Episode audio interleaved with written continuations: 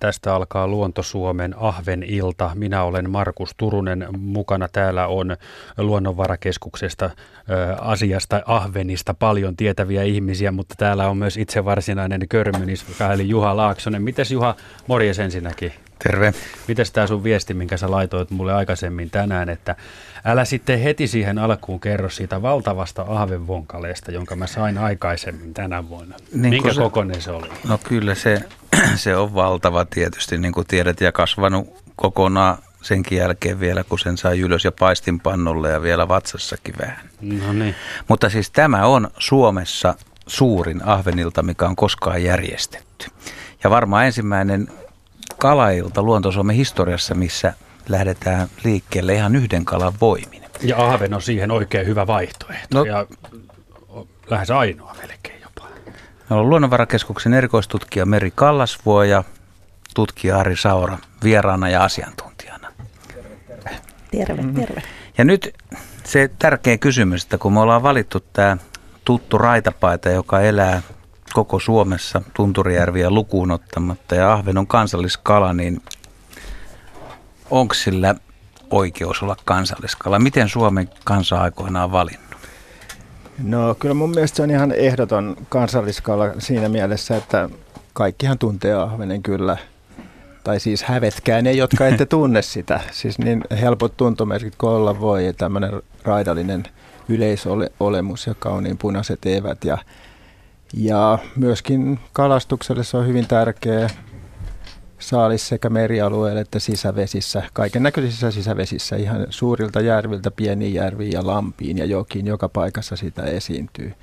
Ja varmaan ihan onkin joillekin, se on ihan ensimmäinen saalislaji tämä ahven. Ja kaiken kukkuraksi tietysti ihan erinomainen ruokakala. Meri, tiedetään, että sä oot tutkinut ahventa, mutta lyhyt vastaus siihen, että onko suhde sy- syvä? No suhde on syvä. Siis ahvenhan on, ensinnäkin se on hirvittävän kaunis kala ja se jää kaikilla mieleen heti kun ne näkee sen. Se on kauniit raidat ja, ja erityisesti semmoiset pienet ahvenet, semmoiset näkee joskus matalassa vedessä vaikka loppukesästä semmoisia sen kesäisiä poikasia. Niillähän näkyy hirveän kauniisti se selkäevässä on semmoinen semmoinen pyöreä merkki, mikä näyttää vähän niin kuin semmoiselta valesilmältäkin. Ja no kahden, se on hirveän kaunis kala, sekä pienenä että isona. Ja sen tosiaan kaikki, kaikki tunnistaa ja mun mielestä oikein oikeutettu titteli, että se on Suomen kansalliskala.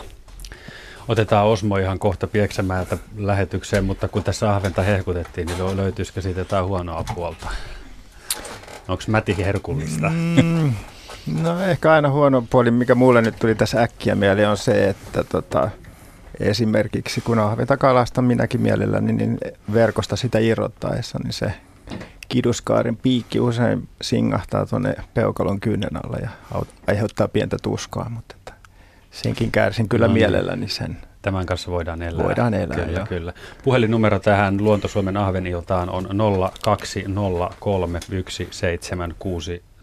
020317600. Skaala on laaja, mutta pysytään ahvenessa. Osmolta nopeaa toimintaa. Hän on jo hetken aikaa linjalla odotellut. Morjes. Terve.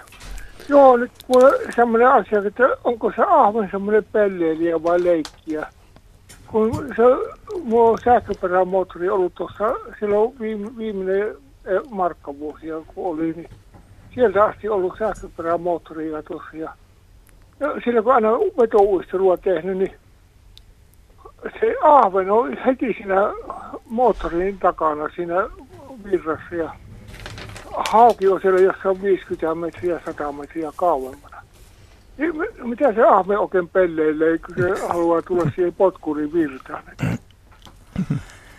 Joo, mielenkiintoinen huomio. Niin tuossa jo vähän etukäteenkin sitä juteltiin Juha ja Merin kanssa, että aahen taitaa olla aika utelias laji sinänsä.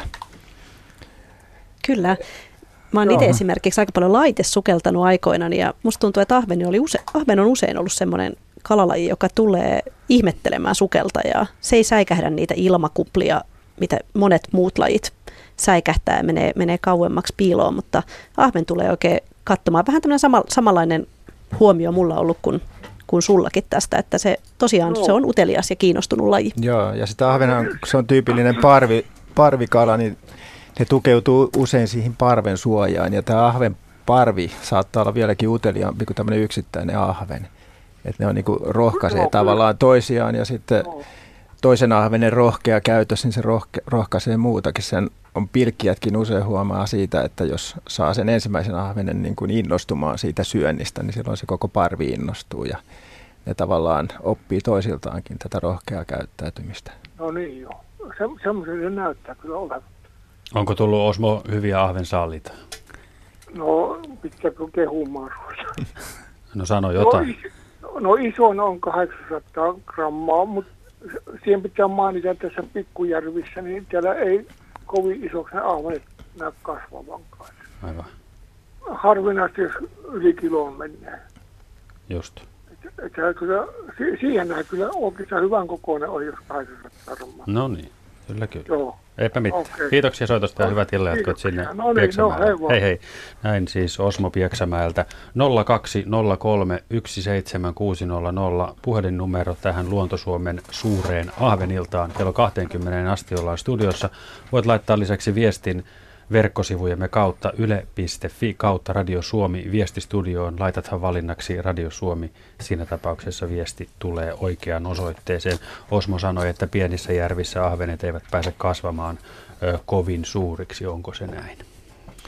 No hyvin usein se on niin, koska yleensä mitä pienempi vesi, niin sen rajallisemmat on sitten ne elinolosuhteet. Eli lähinnä se on ravinnosta kiinni ja sitten jos on tämmöinen suht vähälajinen y- kalayhteisö, jossa ahven vallitsee, niin saattaa olla, että se ahven populaatio on sitten liian tiheä ja, ja tämä suuri tiheys aiheuttaa sen, että silloin on ravintopulaa ja saattaa olla, että jossain metsälammessa kaikki ahvenet on suunnilleen 15 senttisiä ja kuitenkin ne voi olla hyvin eri-ikäisiä, koska se kasvu käytännössä pysähtyy siihen 15 senttiin.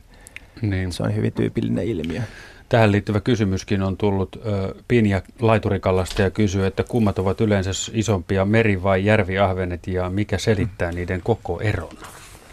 Mä luulen, että nyrkkisääntönä voisi sanoa, että kyllä ne yleensä tuolla saaristossa eli merellä kasvaa, kasvaa nopeammin, johtuen siitä, että, että nämä nopeakasvuiset ahvenet yleensä käyttää sitten muita kaloja ravintona, eli ne on tämmöisiä peto, petoina toimivia. Ja, ja niin kuin Ari tässä äsken kuvasi, että niissä tämmöisissä pienissä metsälammissa saattaa olla, että ei ole sitä pienempää kalaa syötäväksi riittävästi. Joutuu ehkä syömään enemmän esimerkiksi pohjaeläimiä tai eläinplanktonia, jolloin se kasvu ei ole niin kovaa. Joo, näin se just menee. Ja tota, tämä ahvenen kasvuhan siitä merkillinen asia, että tämmöisen pienenkin metsälammen ahvenilla, niin niillä on se kasvupotentiaali olemassa. Että jos jostain syystä se kanta harvenee – melko harvaksi. Saattaa olla esimerkiksi joku talvinen happikato tai joku happamuus, joka niin kuin pienentää sen kannan riittävän pieneksi. Niin sitten yhtäkkiä ne 15-senttiset ahvenet, jotka on ehkä jo 10-vuotiaita, niin alkaakin kasvaa valtavasti. Ja sitten siellä on muutamia isoja ahvenia vaan jäljellä siinä pienessä metsälammessa. Että näinkin voi käydä. Että se kala kasvaa koko ikänsä. Kaikki kalat suurin piirtein kasvaa koko ikänsä ja niin myös ahven. Ja, ja sitten on niin kuin vaikea tietää kalan koosta sen ikää koska ne hyvin pienetkin ahvenet voi olla hyvinkin iäkkäitä tai toisaalta hyvin isot ahvenet voi olla kovin nuoria, riippuen sitä ravintotilanteesta.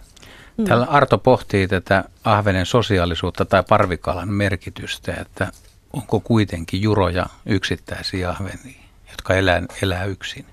Siis kyllähän kaloissa, niin kuin kaikissa muissa kieliöissä, on myös yksilöitä, että ei, ei niitä voi niin kuin yhteen muottiin laittaa koko parven ahvenia, että varmasti siellä joku on vähän vähän tota jurompia, joku saattaa olla uteliaampi ja toinen on seurallisempi, toinen vähän niin kuin enemmän hakeutuu sitten itsensä seuraan. Aivan varmasti näin ja se on itsekin kun on ahvenkaloja, esimerkiksi kirjoahvenia kasvatellut akvaarioissa, niin näissä on ihan selviä persoonallisuuseroja näissä eri yksilöissä. Hmm. Ja varmaan myös näistä parven tuomista hyödyistä hyötyy erityisesti pienikokoiset ahvenet. Että ne voi olla, että ne isommat, isokokoiset ahvenet jo pärjää paremmin omillaankin. Ne ei samalla tavalla joudu enää pedoksi, koska hyvin harva, hyvin harva enää pystyy niin kuin syömään edes. Näinhän se on, että usein semmoiset isot ahvenparvet, ne koostuu aika nuorista kaloista ja vielä jopa tämmöisistä sekalajiparvista, että siinä voi olla myös särkikalojen poikasia niissä samoissa poikasparvissa ja sitten kun ahvenet kasvaa isommiksi, niin sitten ne on enemmän tämmöisiä lajiparvia ja ehkä vähän harvempia eikä niin suuria, suuria yksilömääriä siinä parvessa.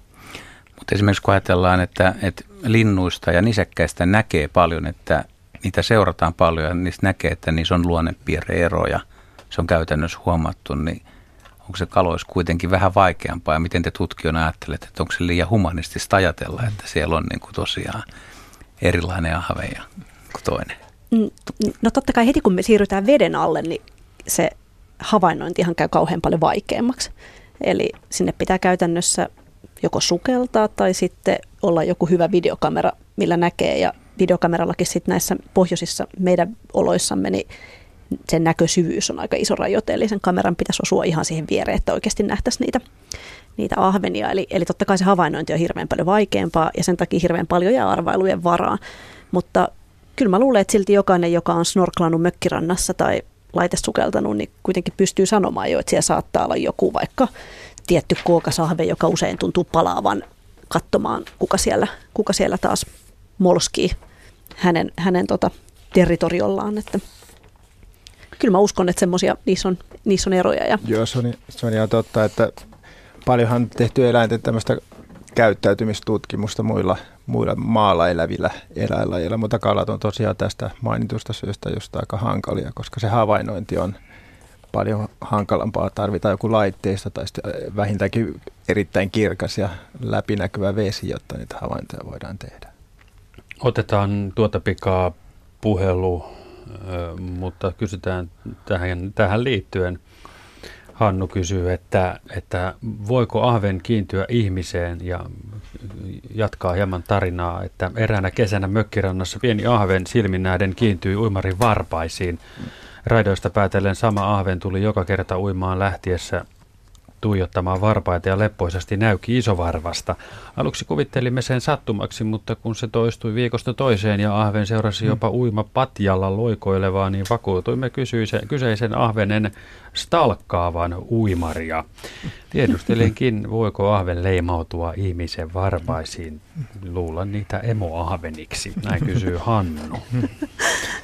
Mä, mä nyt kyllä, mulla on kuitenkin pakko esittää tässä nyt pieni, pieni tota, epäily siihen, että onkohan se ihan varmasti se sama yksilö. Että kyllä se saattaa olla, että silti siinä on, siinä on useampi yksilö ollut, mutta siltikin mulla on itse asiassa sama kokemus itsellänikin, että kun kahlaa vaikka hiekkarannalla kesäisenä päivänä ja varsinkin jos jotain värikästä kynsilakkaa varpaiden kynsissä, niin kyllä olen minäkin huomannut, että ahvenet tulevat katselemaan ja näykkimään. Tosin mulla niitä on usein ollut siellä parvi paikalla, joten en tiedä mistä johtuu.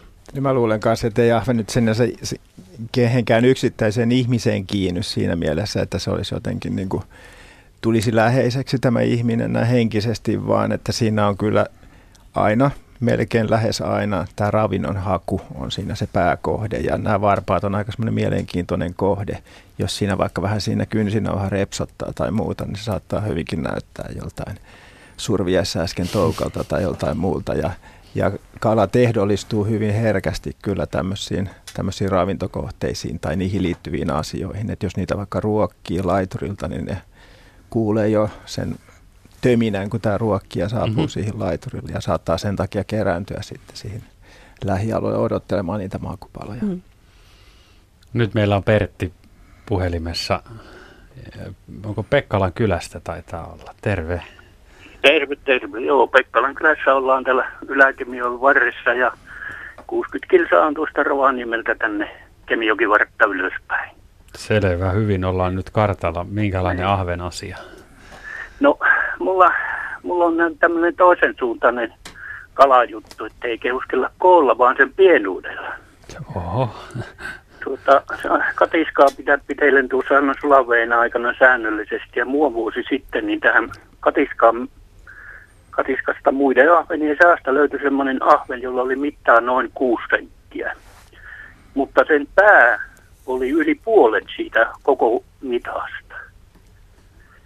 Että se, niin kuin näin ahvenen, kun on nähnyt, että se viittaisi semmoisen yli 10 senttisen ahveneen, se, se pää.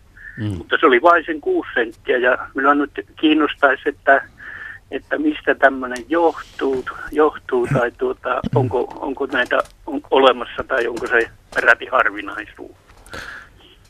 No tuota, siis ka- kaloilla niin kuin kaikilla selkärankaisilla niin esiintyy myös tämmöistä lyhytkasvuisuutta. Se johtuu usein siitä, että niillä on nämä selkänikamat on normaalia lyhyemmät ja usein se, tai ainahan sillä se on niin, että niitä, ne selkänikamia on sama määrä kuin ihan normaali kasvusellakin kalalla, mutta ne jostain syystä näillä lyhytkasvuisilla yksilöillä ne on lyhyemmät. Ja silloin tota, tämä kala näyttää tämmöiseltä vähän niin kuin typistetyltä.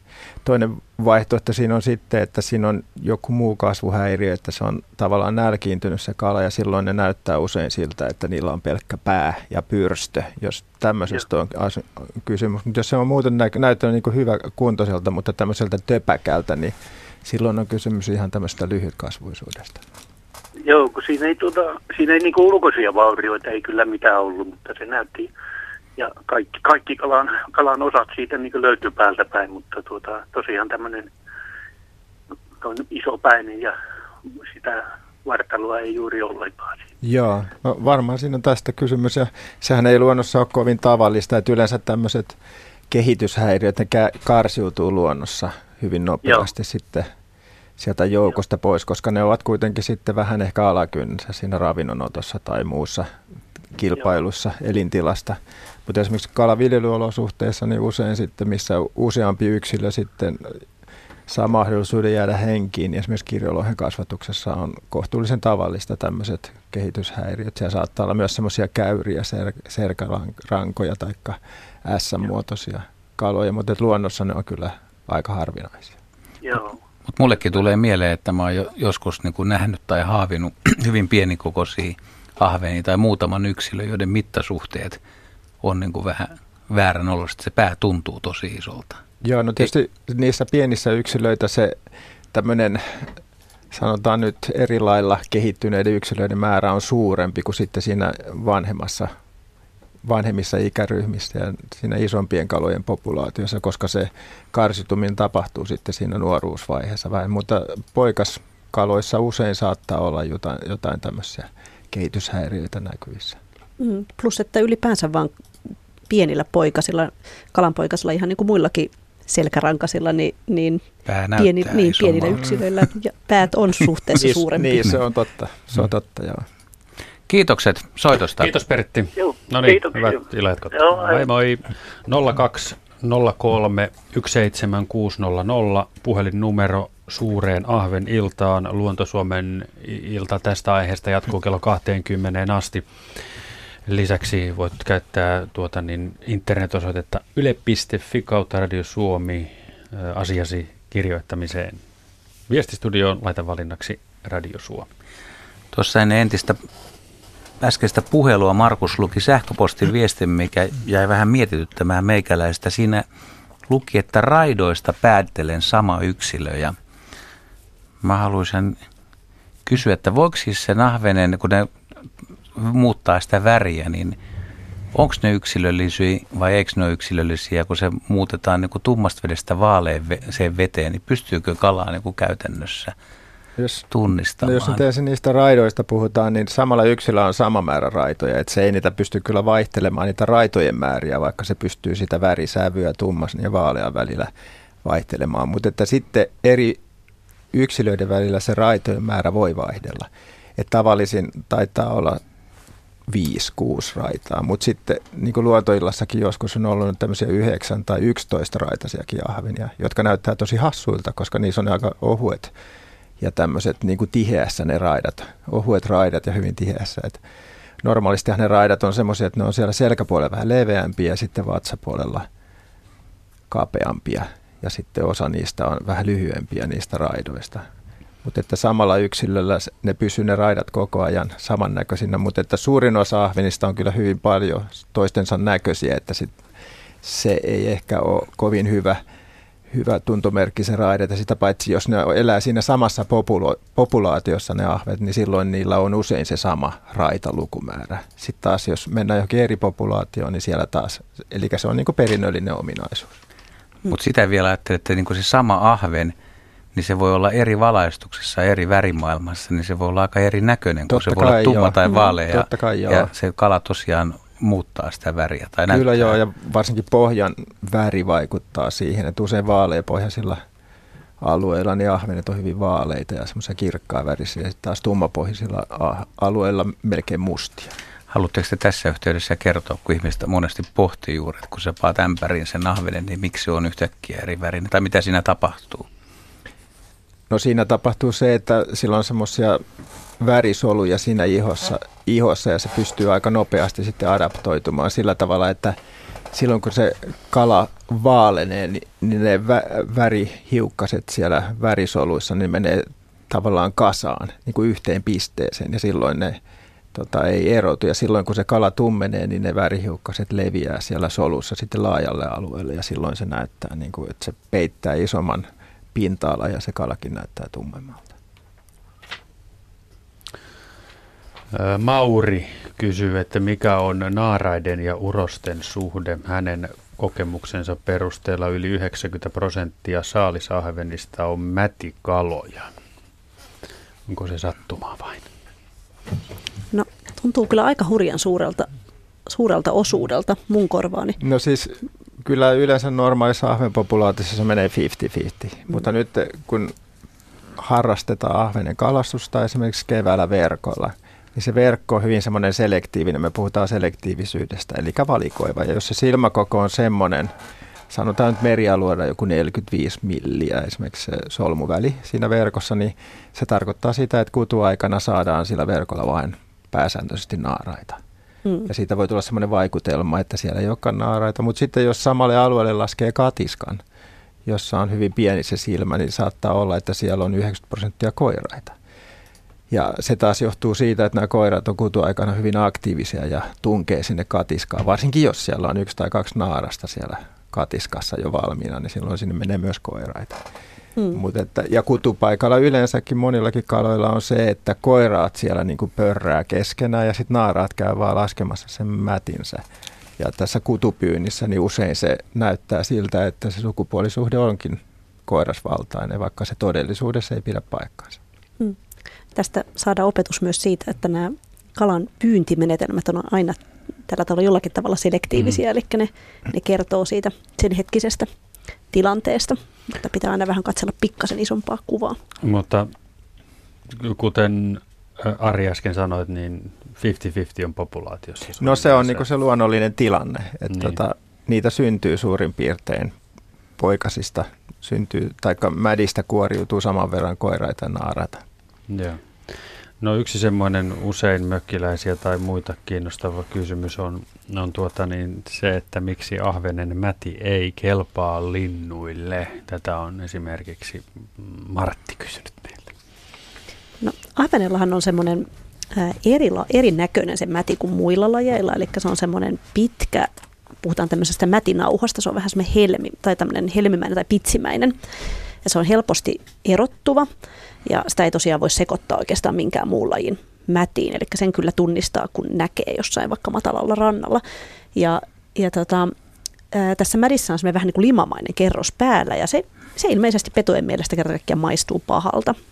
Eli sitä, sitä, se ei niin kuin maistu monellekaan pedolle, ja jopa Ari tuossa matkalla tänne, kun jutusteltiin, niin kertoi Ari, että hänellä on semmoinen kokemus, että kun hän jättää kalanperkeetkin mökillä, niin ei meinaa lokillekaan kelvata ne, ne mätipussit, että ne vasta niin kuin viimeisenä menee sitten, kun kaikki muu on jo syöty. Että niissä on tosiaan jotain semmoista yhdistettä, joka ei maistu hyvältä. Sitä ei ole kyllä selvitetty, että mikä se on, että se on vähän semmoinen niin mysteeri, mutta näin, näin vaan on. Että kyllä lokit lopulta sitten syö ne mätipussitkin sieltä rantakalliolta. Tai joku mutta, muu, se on tai mysteeri. Joku muukin, Mihin ne häviää se sitten, kun su- ei enää jaksa seurata Se saattaa sitä. olla supikoira tai sitten. Ja tämä on nimenomaan tota, tulee kyseeseen ahvenen Mutta mut perustuuko tähän se, se, että ahven on siis myös yksi, että se on, se on niin yleinen, se mäti pysyy siellä tosiaan, että siellä ei ole vihollisia veden alle eikä veden päällä myöskin, että se, se on niin kuin tavallaan loistotuote. Kyllä, se on varmasti yksi osa syy ja, ja ahven on aika tehokas lisääntyä. Että tämmöisessä yhdessä mätinauhassa, mitä vanhempi ja kookkaampi naaras, niin sitä suuremman mätinauhan se laskee. Eli siinä voi olla, siinä on kymmeniä tuhansia mätimunia, voi olla siis jopa pari sataa tuhatta mätimunaa. Ja Kunnon on, rouvalla. Kyllä, mm-hmm. isolla rouvalla on, on sitten isot mäti, mätinauhat ja, ja tota, näissä on vielä aika niin kuin korkea se hedelmöittymisprosentti yleensä ja sitten vielä yleensä niistä vielä niin kuin aika iso osa kuoriutuukin. Eli hirveän iso niin kuin yhdestä ahvenesta voi tulla niin kuin valtava, tai, tai parista voi tulla valtava määrä ahvenenpoikasia. Sitten totta kai siinä käy vielä suurta valintaa sen jälkeen, kuinka moni niistä sitten selviää, selviää elämään iso, isoiksi ahveniksi.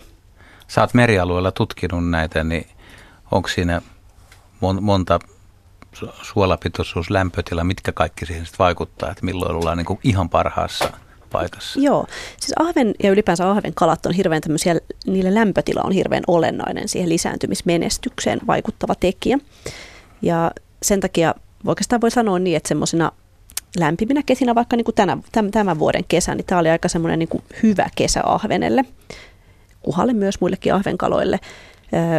Eli silloin kun se lämpötila nousee aika varhain kor, aika korkeaksi ja sitten se vielä pysyy semmoisena tasaisen, tasaisen korkeana se lämpötila, niin se on yleensä niin kuin hyvä. Silloin se kutu onnistuu hyvin, ne poikaset kuoriutuu hyvin ja silloin todennäköisesti vielä paljon ruokaa niille niin, että ne pääsee hyvin kasvun alkuun, jolloin ne sitten selviää ensimmäisestä talvesta hyvin. Sitten kun on välillä semmoisia kesiä, että ne on hirveän vaihteleva se alkukesän ja kevään lämpötila, saattaa tulla vaikka joku voimakas kylmenemispiikki, vähän semmoinen takatalvi, niin se on hirveän huono ahvenelle. Eli silloin saattaa käydä niin, että joko ne se kututapahtuma vähän pääsee keskeytymään, että ne ei oikein nyt tiedä, että pitäisikö tässä nyt jatkaa kutua vai ei, kun yhtäkkiä muuttuu kauhean kylmäksi. Tai sitten pahimmillaan ne ihan ne mätimunat ja poikaset kuoleet. 10 asteen lämpötilaa tämmöisten laboratoriokokeiden myötä on todettu, että se on semmoinen niin letaali lämpötila, eli silloin ne mäti, mätimunat ja pienpoikaset kuolee, jos lämpötila tippuu alle 10 asteen. Tätähän esimerkiksi merialueella aina välillä tapahtuu, jos käy joku iso kumpuamisilmiö, että tulee kylmää vettä. No minäpä, no minäpä otan tähän jatkoksi Anskun tuumintaa ja pohdintaa. Hän kirjoittaa, että Kemiön saarella saaliiksi tulee verkkoon toisinaan pinnaltaan hyvin vaaleita ja myös liha on vaaleampaa kuin normaalisti. Nämä kalat ovat ö, varsin nopeasti myös elottomia. Tässä nyt ei itse asiassa sanota, että onko kyse ahvenista, mutta, mutta tuota niin, kun aihe meillä on ahvenilta, niin toisaalta voisin olettaa. Olisiko...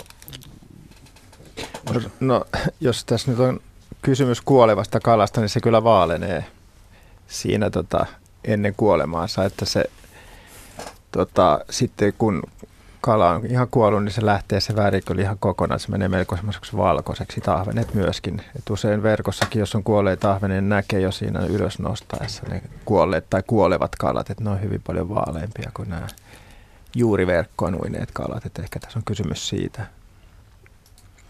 Täällä Jukka kaipaisi vielä hieman tietoa tästä ahvenen ryhmästä tai lahkosta. Me olemme, tai minä ainakin on tässä antanut ehkä vähän väärää tietoa, että Suomessa niin kuin ahvenen parhaita kavereita tai lähisukulaisia on kuha ja kiiski. Mutta siis niitä on Suomessa muitakin ja maailmalla tämä ahvenkalojen lahko, niitä on valtava. Joo, siis elä, elä, selkärankaiset jaetaan tosiaan tämmöisiin lahkoihin ja myös kalat. Ja ahvenkalat on kaikkein suurin kalalahko. Kaikkiaan maailmassa tavataan noin 27 000 ja rapiat kalalajeja. Ja näitä ahvenkaloja on yli 10 000, eli se edustaa yli 10 prosenttia, 40 prosenttia koko maailman kalalajeista. Saman verran hyvin... kuin lintuja suurin piirtein, niin, riippuen vähän taksonomiasta. Niinpä niin. Ja suurin osahan näistä ahvenkaloista on merten rannikolla esiintyviä lajeja. Ja ehkä noin parisen tuhatta ahvenkalaa on semmoista, jotka elää makeissa vesissä tai sitten tämmöisillä jokien suistoalueilla, tai ainakin käy joessa lisääntymässä, niin kuin täällä, niistä puhutaan, että ne on niin kuin tavallaan anadromisia kaloja, että ne lisääntyy makeissa vedessä, mutta sitten kuitenkin viettää suurimman osan elämästään siellä merialueella. Ja tota, jos mennään näihin meidän ahven kaloihin, niin meillä on siis to- todellakin ahven, kiski ja kuha. Ne on kohtalaisen lähisukulaisia toisilleen myöskin, mutta sitten ahvenkaloihin luetaan myös tokot. Niitähän meillä aika liuta. Meillä on ne alkuperäiset tokot, on musta tokko kivikoissa ja tämmöisissä koloissa viihtyvä laji. Se on meidän rannikkolaji. Ja sitten on hietatokko ja liejutokko, jotka elää tasaisilla hiekka- tai muuta pohjalla. Ja sitten on seitseruototokko, joka taas viihtyy tämmöisessä rakkolevävyöhykkeessä. Ja nythän meillä on tämä uusi tulokaslaji, laji, eli musta täplätokko, musta täplätokko, joka on kotoisin Kaspian merestä ja tullut laivojen painolastivesien mukana Suomeen ja nyt vallottaa niin kuin aika Huimaa vauhtia. huimaa vauhtiakin meidän rannikkovesiä. Mitä Sen- siitä seuraa? Siitä voi seurata se, että nämä alkuperäiset tokot häviää, koska ne kilpailee samanlaisesta elintilasta ja samankaltaisesta ravinnosta. Se saattaa, mutta se ei, sitä ei vielä tiedetä, että mitkä ne seuraukset on. No onko tilanne jollain lailla hälyttävä tai, tai huolestuttava? No se sikäli, että se leviää huimaa vauhtia tämä musta täplätokko. Se on huomattavasti isompi ja rotevampi ja semmoinen niin kuin kilpailukykyisempi kuin nämä meidän alkuperäistokot, että siinä saattaa olla. Mutta jos nyt vielä näistä ahvenkaloista puhutaan, niin meillä on sitten vielä teisti ja elaska. Elaska on aika tuntematon tämmöinen aika syvällä viihtyvä merikala. Sitten teisti on taas rannikolla. Sukeltajat usein näkee teistiä. Se on tämmöisissä rakkolevävyöhykkeissä ja kiveissä. Se on vähän erikoisen näköinen. Kivinilkka on myöskin meidän ahvenkala. Se muuten synnyttää poikasia ainoana suomalaisena kalana. Ja sitten on tuulenkalat, iso ja pikkutuulenkala. Ne on kans luetaan näin, tähän ahvenkalojen lahu. Masentavaa, näin niin kuin muistutan yhtään toisiaan, kun sä ajatellaan, että ahven on kuitenkin tämmöinen tietynlainen stereotyyppi, no, minkä toko- näköinen ja kaikki Toko, tuntee. sitä. toki on kyllä ahvenen, niillä on nämä tyypilliset ahvenkaloille kaksi selkäevää selkeästi erotettavissa. Ja jos tämä ensimmäinen selkäevä on tämä piikkiruotoinen selkäevä ja sitten tämä takimainen selkäevä, tämmöinen pehmeäruotoinen. Hmm. Että tämmöistä. Noin Oli lyhyesti. niitä tuulenkalat ei sovi vaan yhteen. Martti soittelee ja Lohjalta päin. Tervehdys. Tervettä pare- parantumaan päin. No niin, hyvä kuulla. Minkälainen Aaven asia sinulla? No minä olisin kysynyt siitä, että mikä niistä tekee melkein mustia ahvenissa. Kyllä ne tuntee, että ne on ahvenia, mutta tässä yli 30 vuotta takaperin oltiin piti poimia hillaa Lapista ja Loirojoen semmoisessa sivulammikossa, niin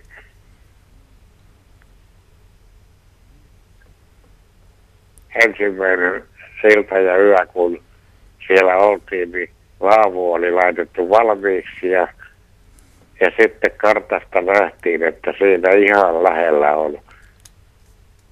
Kyllähän me tiedettiin, että suolammikkohan se on, mutta siellä oli punttilaudasta tehty semmoinen, ei se nyt ollut oikein ruuhikaan, mutta semmoinen, että sen kanssa kun ämpärillä jo koko aika vettä pois, niin sen, sen kanssa, melan kanssa voisi keskelle mennä ja sitten oli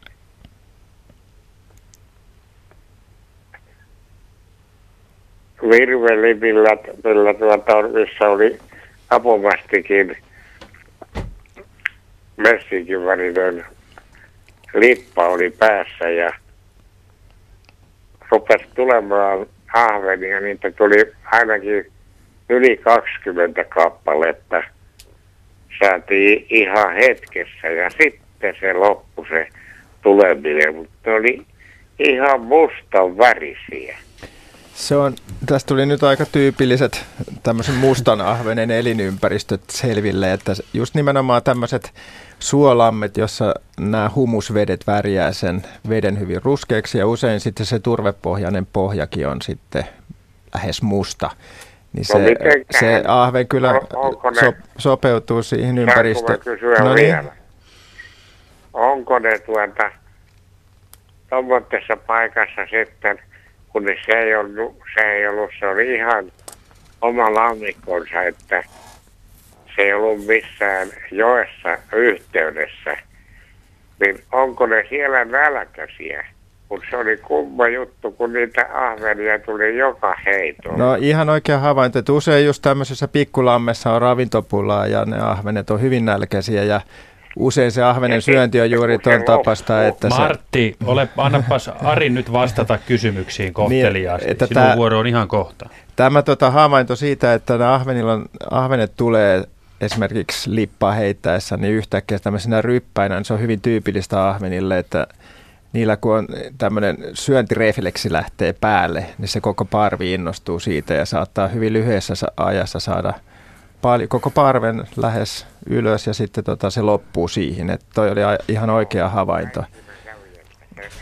Loppu tä, ihan täysin ja kun oli niin, se oli elokuun alkupäiviä ja minä ole sitten kesällä niin kuin Lapissa ollut, niin mä pojille sanoin, että eikö hän lähetä tonne, että päästään aamulla sitten marjaan, jos, jos siltä jostakin löytyy. Ja se, kuka oli retken johtaja, niin oletko sä kysynyt tai katsonut kelloa? No niin. Asiapa selvä. Kiitos Martti sinulle soitosta ja hyvää illanjatkoa Lohjalle. Eli elinympäristö vaikuttaa väriin. Kyllä, kyllä. Ja tämmöisissä kun... metsälammissa ne saattaa olla ihan pikimustia. Ehkä oranssiin vähän vivahtavat evät, nämä vatsapuolen okay. evät, mutta että muuten ne on hyvin mustia. Ja siellä. kun syöminen alkaa, niin sitä riittää niin kauan kuin on ahvenia vedessä. Näin se usein No niin, ja tuollaisessa pikkupaikassa vielä homma selvä. Kiitos. 02 03 17600 on meidän puhelinnumero. Siis 02 03 17600. Myös osoitteessa yle.fi kautta Radio Suomi voit kysyä, kommentoida, kertoa ahvenia asiaa. Viestistudioon laita valinnaksi Radio Suomi. Silloin se onnistuu. Tässä on ihan hauska kysymys Jarkolta, että kun ahven on luokitellaan tai näin on tullut, niin petokalaksi, niin kun kala syntyy, kehittyy ja elää, niin se, onko se niin kuin lapsesta tai nuoresta lähtien petokala vai missä vaiheessa voi sanoa, että ahven on muuttunut pedoksi? No se yleensä käy siinä jossain kohtaa sitä ensimmäistä kesää ahvenelle. Eli kun ahven syntyy, niin ensimmäiset päivät se pienpoikane elää se ruskuaispussin turvin, eli se on tavallaan omavarainen. Sitten kun ruskuaispussi on kulunut loppuun, niin sitten pitää ryhtyä pyydystämään ravintoa. Ja ensin se on eläinplanktonia, eli tämmöistä pieniä ää, pieniä eläinplanktoneita, mitä syö, sitten vähitellen siirrytään vähän suurempi kokoisempiin äyriäisiin ja pohjaeläimiin.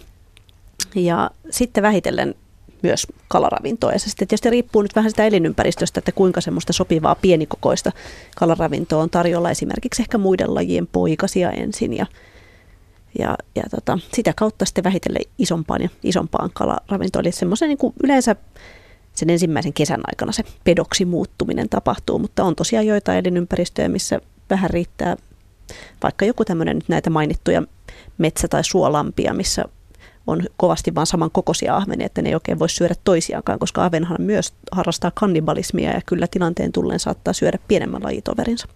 Joo. Ja ka- karkeasti ottaen noissa esimerkiksi tuommoisissa koeverkkokalastuksissa niin on vedetty raja siihen 15 senttiä, että yli 15 senttiset ahvenet, me puhutaan niistä, että on niin petomaisia ahvenia ja alle 15 senttiset on sitten näitä jotka syö kaikkea muutakin ravintoa, mutta ei se nyt noin kategorista ole. Niin, että kyllä tota, hyvin pienestä pitäen, jos on sopivan kokoisia muita kalanpoikasia tarjolla, niin ahven kyllä siirtyy niihin. Ja myöskin on tosi, niin kuin Meri sanoi, oman lajinsa pienempiin yksilöihin. Otamme hetken kuluttua Hannun linjalle, mutta vielä tuohon Ahvenen mätiin sellainen kommentti Olavilta Turengista, että hän on huomannut myös kuinka ahvenen mäti ei meinaa kelvata linnuille.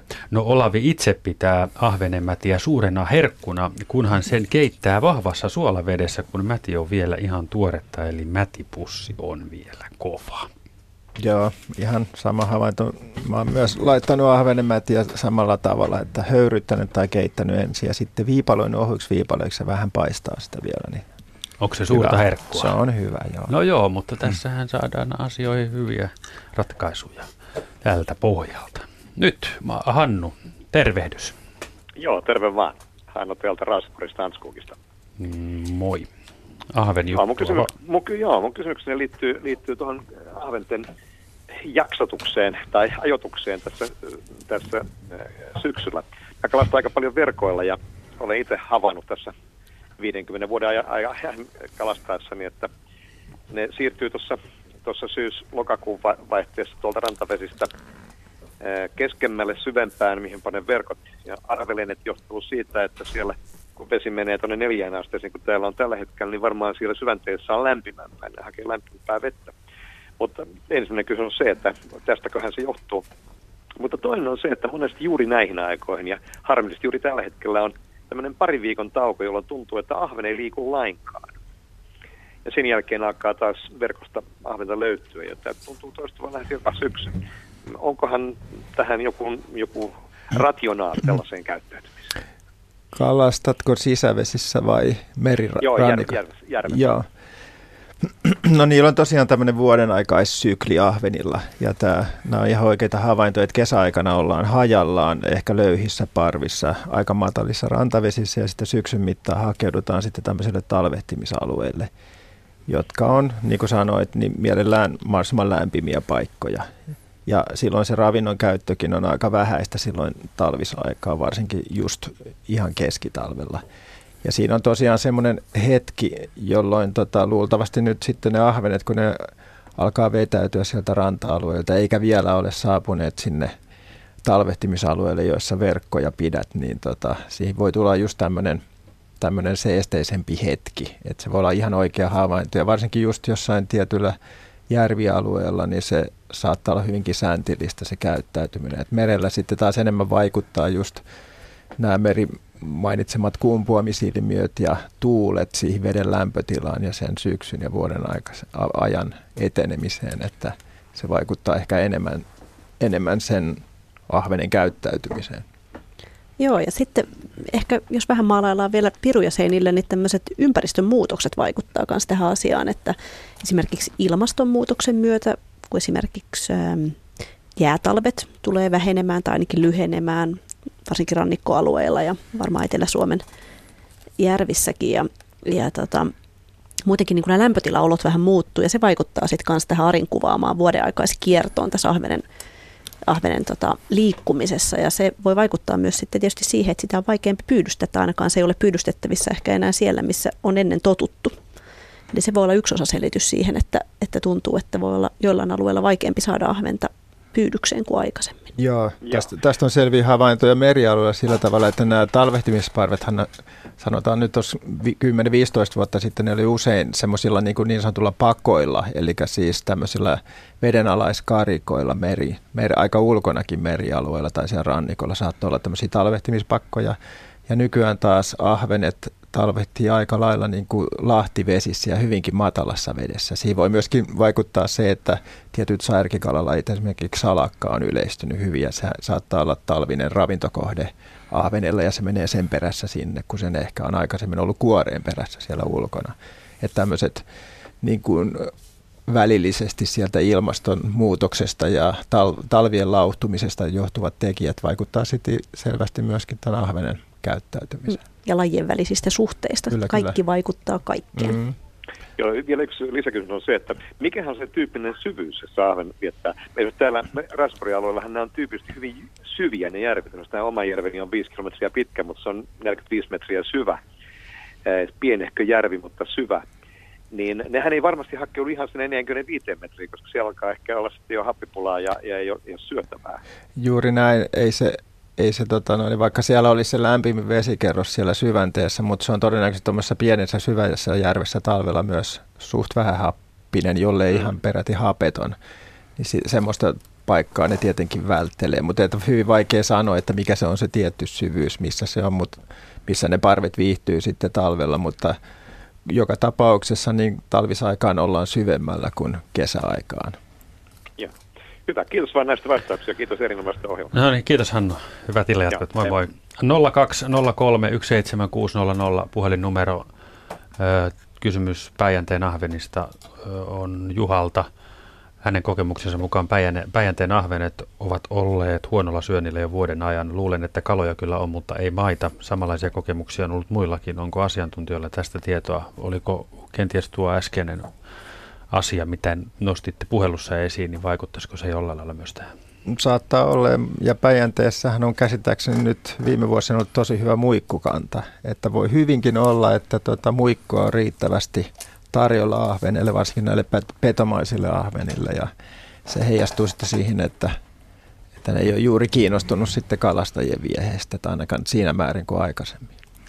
Täällä vielä ennen merisäätä arvuutellaan itse asiassa ihan hyvin, että onko Suomen merialueella joitain paikkoja, missä ahvenilla menee erityisen hyvin ja paikka, missä menee erityisen huonosti?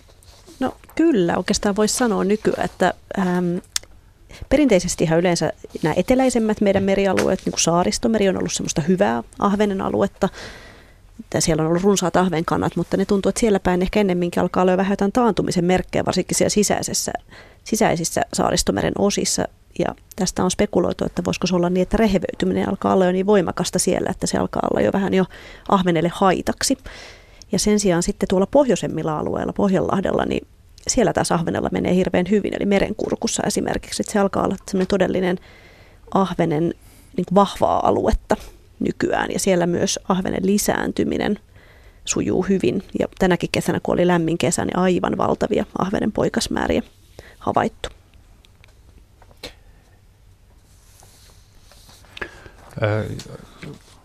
Tuota niin Esko Kajaanista kysyi, että mikä on ahvenen pääasiallista ravintoa? se on kyllä täydellinen generaalisti siinä mielessä, että se syö melkein kaikkia eläinkunnan tuotetta, mitä se pystyy nielemään ja mitä on saatavilla. Että se on hyvin vaikea, mutta että hyvin petomaiseksi ne siirtyvät, jos on kalaravintoa tarjolla. Esko kysyy myös, että kuinka nopeasti ahven ui. no niin, se olikin mielenkiintoinen. Sitähän on, näitä pyrähdysnopeuksia on mitattu kaloilla ja se saattaa olla muutamia metrejä sekunnissa näillä nopeimmilla kaloilla, lohella, hauella. Sanoisin, että hauen tämä niin sanottu pyrähdysnopeus niin saattaa olla ehkä yhden tai kahden metrin, sekuntimetrin luokkaa, mutta ei tämmöistä nopeutta ahven pidä missään nimessä niin kuin pitkiä aikoja, että se on hyvin rauhallinen se etenemisnopeus sitten, kun oikeasti tehdään matkaa, pidempää matkaa. Asia selvä. Kello tulee 18.50 on merisään aika. Radio Suomen ahvenilta, eh, Luonto Suomen ahvenilta jatkuu meillä kohta lyhyellä pienellä haastattelulla ahven kalastamisesta, siis merisään jälkeen. Ja kello 19.05 lisää teidän kysymyksiä ja puheluita.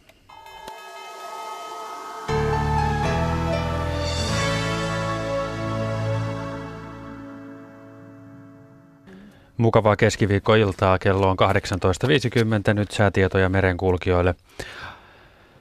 Korkeapaineen sellainen ulottuu Länsi-Venäjältä Suomeen odotettavissa huomisiltaan asti. Suomenlahti ja Pohjois-Itämeri, etelän ja kaakon välistä tuulta 3-7 metriä sekunnissa, paikoin utua tai sumua ajoittain tihkusadetta. Ahvenanmeri, Saaristomeri ja Pohjanlahti suunnaltaan vaihtelevaa tuulta yhdestä viiteen metriä sekunnissa, yöllä vähän voimistuvaa idän ja kaakon välistä tuulta, huomisaamusta alkaen kolmesta seitsemään metriä sekunnissa, paikoin utua tai sumua ja ajoittain tihkusadetta. Saimaa suunnaltaan vaihtelevaa tuulta 0-4 metriä sekunnissa, paikoin utua tai sumua ja ajoittain tihkusadetta. Odotettavissa torstai-illasta perjantai-iltaan kaikilla merialueilla yöllä todennäköisimmin heikkoa tuulta, päivällä etelän ja idän välistä tuulta alle 10 metriä sekunnissa. Säähavainnot rannikkoasemilta tänään kello 17. Haapasaaressa lämmintä 8 astetta, tuulta etelä-lounaasta 2 metriä sekunnissa, utua ja näkyvyyttä 2 kilometriä. Kotkarankki plus 8, Etelä-Lounas 2, Utua 2, Orrengrund plus 8, Etelä-Lounas 3, Utua 2. Emäsalo plus 8, Etelä 3, Kalboidagrund plus 8, Etelä 2. Itätoukki plus 8, Etelä 3. Harmaja plus 8, Lounas 2, Utua 2, Mäkiluoto plus 8, Etelä-Lounas 3. Bogashär plus 8, Etelä-Lounas 2, Sumua 1, Jussarö plus 8, Etelä 4, 1. Hanko Tulliniemi plus 8, Etelä Kaakko 5, Russarö plus 8, Etelä 5. Venö plus 8, Etelä Kaakko 4, Uuttyö plus 8, Etelä Kaakko 5, Pilvistä 1. Buuksär plus 8, Etelä 6, Vilsanti, Pilvistä ei muita tietoja. Gotska Sandön plus 8, Etelä 4, 1, Rajakari plus 9, Etelä Kaakko 4. Fagerholm plus 9, Kaakko 4, Kumlinge plus 8, Itä 2, Sumua, näkyvyyttä 0 kilometriä. Nyhamn plus 7, Itä 4, Sumua 0, Märket plus 7, Kaakko 5. Isokari plus 7, Etelä-Lounas 3, Kylmäpihlaja plus 8, Etelä 3, Utua 4. Tahkoluoto plus 7, Itäkoillinen 2, Selgrund plus 7, Itä 3, Utua 4. Bredshäret kaikki tiedot puuttuvat. Strömingsbodan plus 8, Itäkoillinen 3, Val- Valassaaret plus 7, Itä 2. Kallan plus 6, Itä 4, Tankkar plus 5, Itä 4, Pilvistä 50. Ulkokalla plus 6, Itä Kaakko 3, Nahkiainen plus 6, Itä, eh, anteeksi, Etelä 2.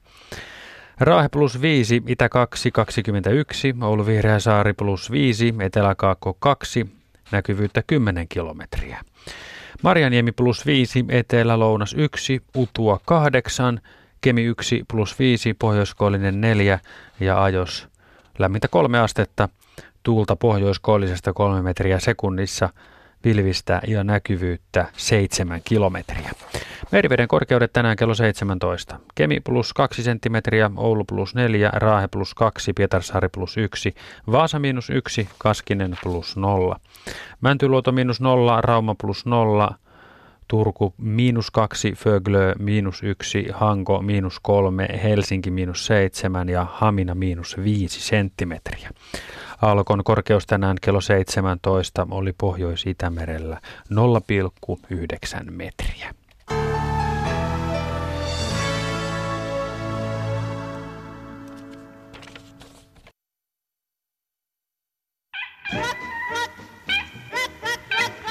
Kissat naukuu, koirat hakkuu, pollari pokkaa. Pollari ei rokkaa. Nyt myös rokkaa pollari. Rock etsivä keskiviikkoisin 22.08.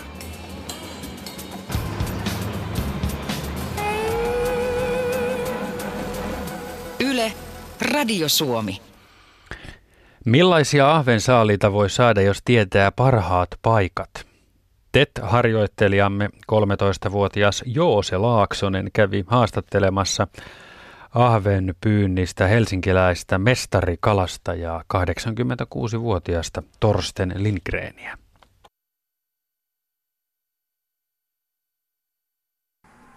Niin, mikä on sun suurin ahvensaalis, mitä sä oot saanut? No saalis mä oon saanut, saanut tota Hangossa yhdessä pilkkikilpailussa. Se oli 18 kiloa ja 180 grammaa tota, neljäs tunnissa. Se nyt on harvoin, kun saa niin isoja, mutta meidän karilla. Ja, ja tota, semmoinen kolme kilometriä rannasta kävelee ulos. Niin. Ja se oli vuonna, hetkinen, 81 tai 2. Joo, nyt ei sinne enää talvella paljon pääse, kun ei ole kunnon jäitä enää, mutta siihen aikaan nyt vielä oli kunnon talvi. Mikä on sun suurin ahven, minkä sä oot saanut? No se on saanut tuolla Nuuksion järviylängöllä on semmoinen kuin Orajärvi, semmoinen kirkasvetinen järvi tai lampihan se nyt oikeastaan on. Ja se oli vuonna 50 tai 51, siis se paino kilo 250 grammaa tasan. Se vietiin kauppaan ja oikein punnettiin kaupan vaakalle. Että se, se oli siihen aikaan kova sana. Mikä on sun lempi ahven paikka tai paras? No, se nyt vähän vaihtelee. Jos nyt merellä on, sanotaan nyt vaikka Pilkilläkin, niin kyllä se Porkkala on, missä on niin kuin kakarasta saakka juossa. Siellä yksi semmoinen kari, pieni nuppu, nyppylä, mikä ei ole merikortissa, sitä ei moni tiedä.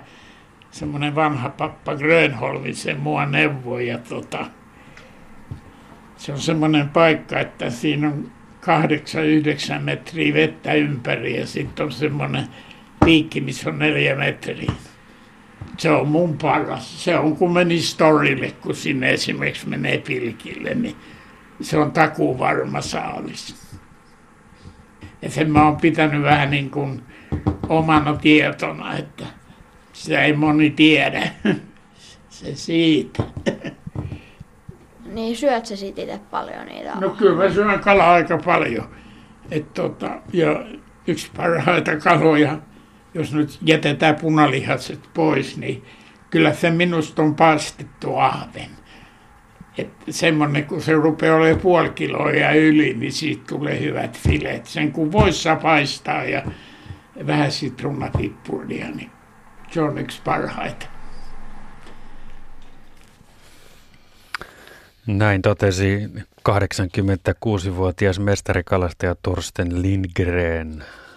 Hänet tapasi harjoittelijamme 13-vuotias Joose Laaksonen. Meneillään on vielä 55 minuuttia Luontosuomen suuri ahvenilta. Paikalla ovat erikoistutkija Meri, Meri Kallasvuo ja tutkija Ari Saura sekä Juha Laaksonen ja Markus Turunen. Täältä tulee Kimmolta ö, kysymys, että miksi Ahvenanmaan nimi on juuri Ahvenanmaa? Ja liittyykö se illan teemana olevaan kalalajiin? Saako joku tätä tähän vastata tai aprikoida tätä? Öm, kyllä se, sitä on arveltu, että se saattaisi johtuakin. Mä en nyt tiedä tätä, tätä Ahvenan nimen entymologiasta sen enempää, mutta että niin sitä on veikkailtu, että se on Eikö Juha, sähän olet nuoruuteskin viettänyt Ahvenanmaalla. Mitä siellä puhuttiin tästä? Oola nyt ei ainakaan viittaa Joo, Ahveneen, mä, mutta... Mä, mä en tiedä tätä, mutta mä muistan lukeneeni tämän joskus netistä ja siinä kirjoitettiin tai jossain palstalla oli, että Ahvenanmaan nimi saattaa liittyä Ahveneen, mutta sitä ei yksinkertaisesti tiedetä siinä. Eli se on, mun vastaus on ainakin, että mahdollisesti. Niin. No niin. Ja hyvä, oh, Ahvenanmaalla on hyvät ahvenpaikat. Kyllä, kyllä joo. Vastaus on melko varma ehkä. Miten mieltä Markus itse olet tästä? Ehdottomasti ehkä. Mielasin kärpäsen kesän viimeisin.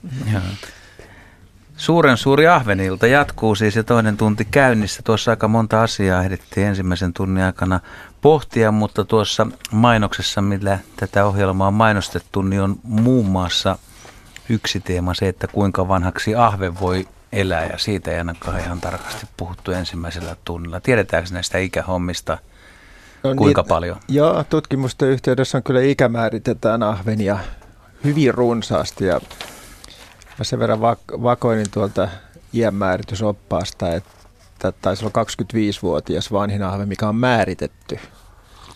Ja se ahvenen ikähän määritetään nykyään siitä kidus kannen luusta, eli operkulumista. Se on semmoinen kolmiomuotoinen luu, joka on tuossa peittää sitä ahvenen ulkokiduskantta. Se voidaan keittää ja sitten tota, putsata ja kuivata ja siinä näkyy selkeästi tämmöiset vuosirenkaat sillä tavalla, että siinä on vaaleampia renkaita, jotka muodostuu silloin hitaamman kasvun aikaan, esimerkiksi just silloin niin kuin talvella ja keväällä. Ja sitten on semmoinen kirkkaampi, nopeamman kasvun rengas, joka muodostuu syyskesällä pääasiallisesti.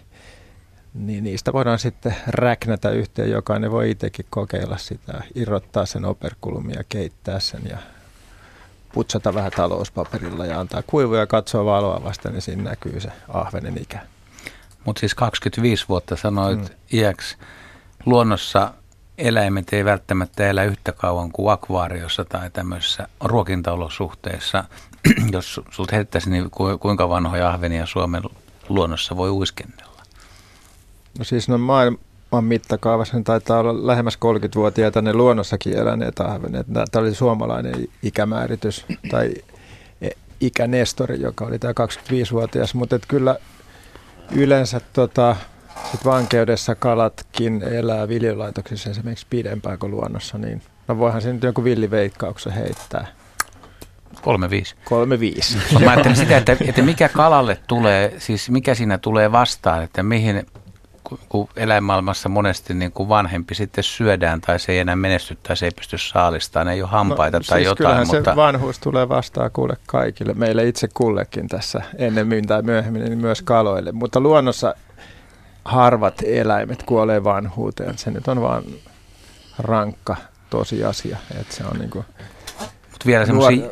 Luonnossa edetään niin kuin nuorten ehdoilla kyllä pitkälti. Mutta esimerkiksi jos ajattelee mm. niin kuin ankeriasta, niin eikö ne vanhimmat ankeriat ole 80-90-vuotiaita? Miten ne voi elää sitten niin pitkään? Että ajattelin sitä vaan, että niille ei kroppa petä yhtä nopeasti kuin ahvenella. Eipä. Ja sitten ankerialla on vähän sen, että kato se lisääntyy vain kerran elämässään.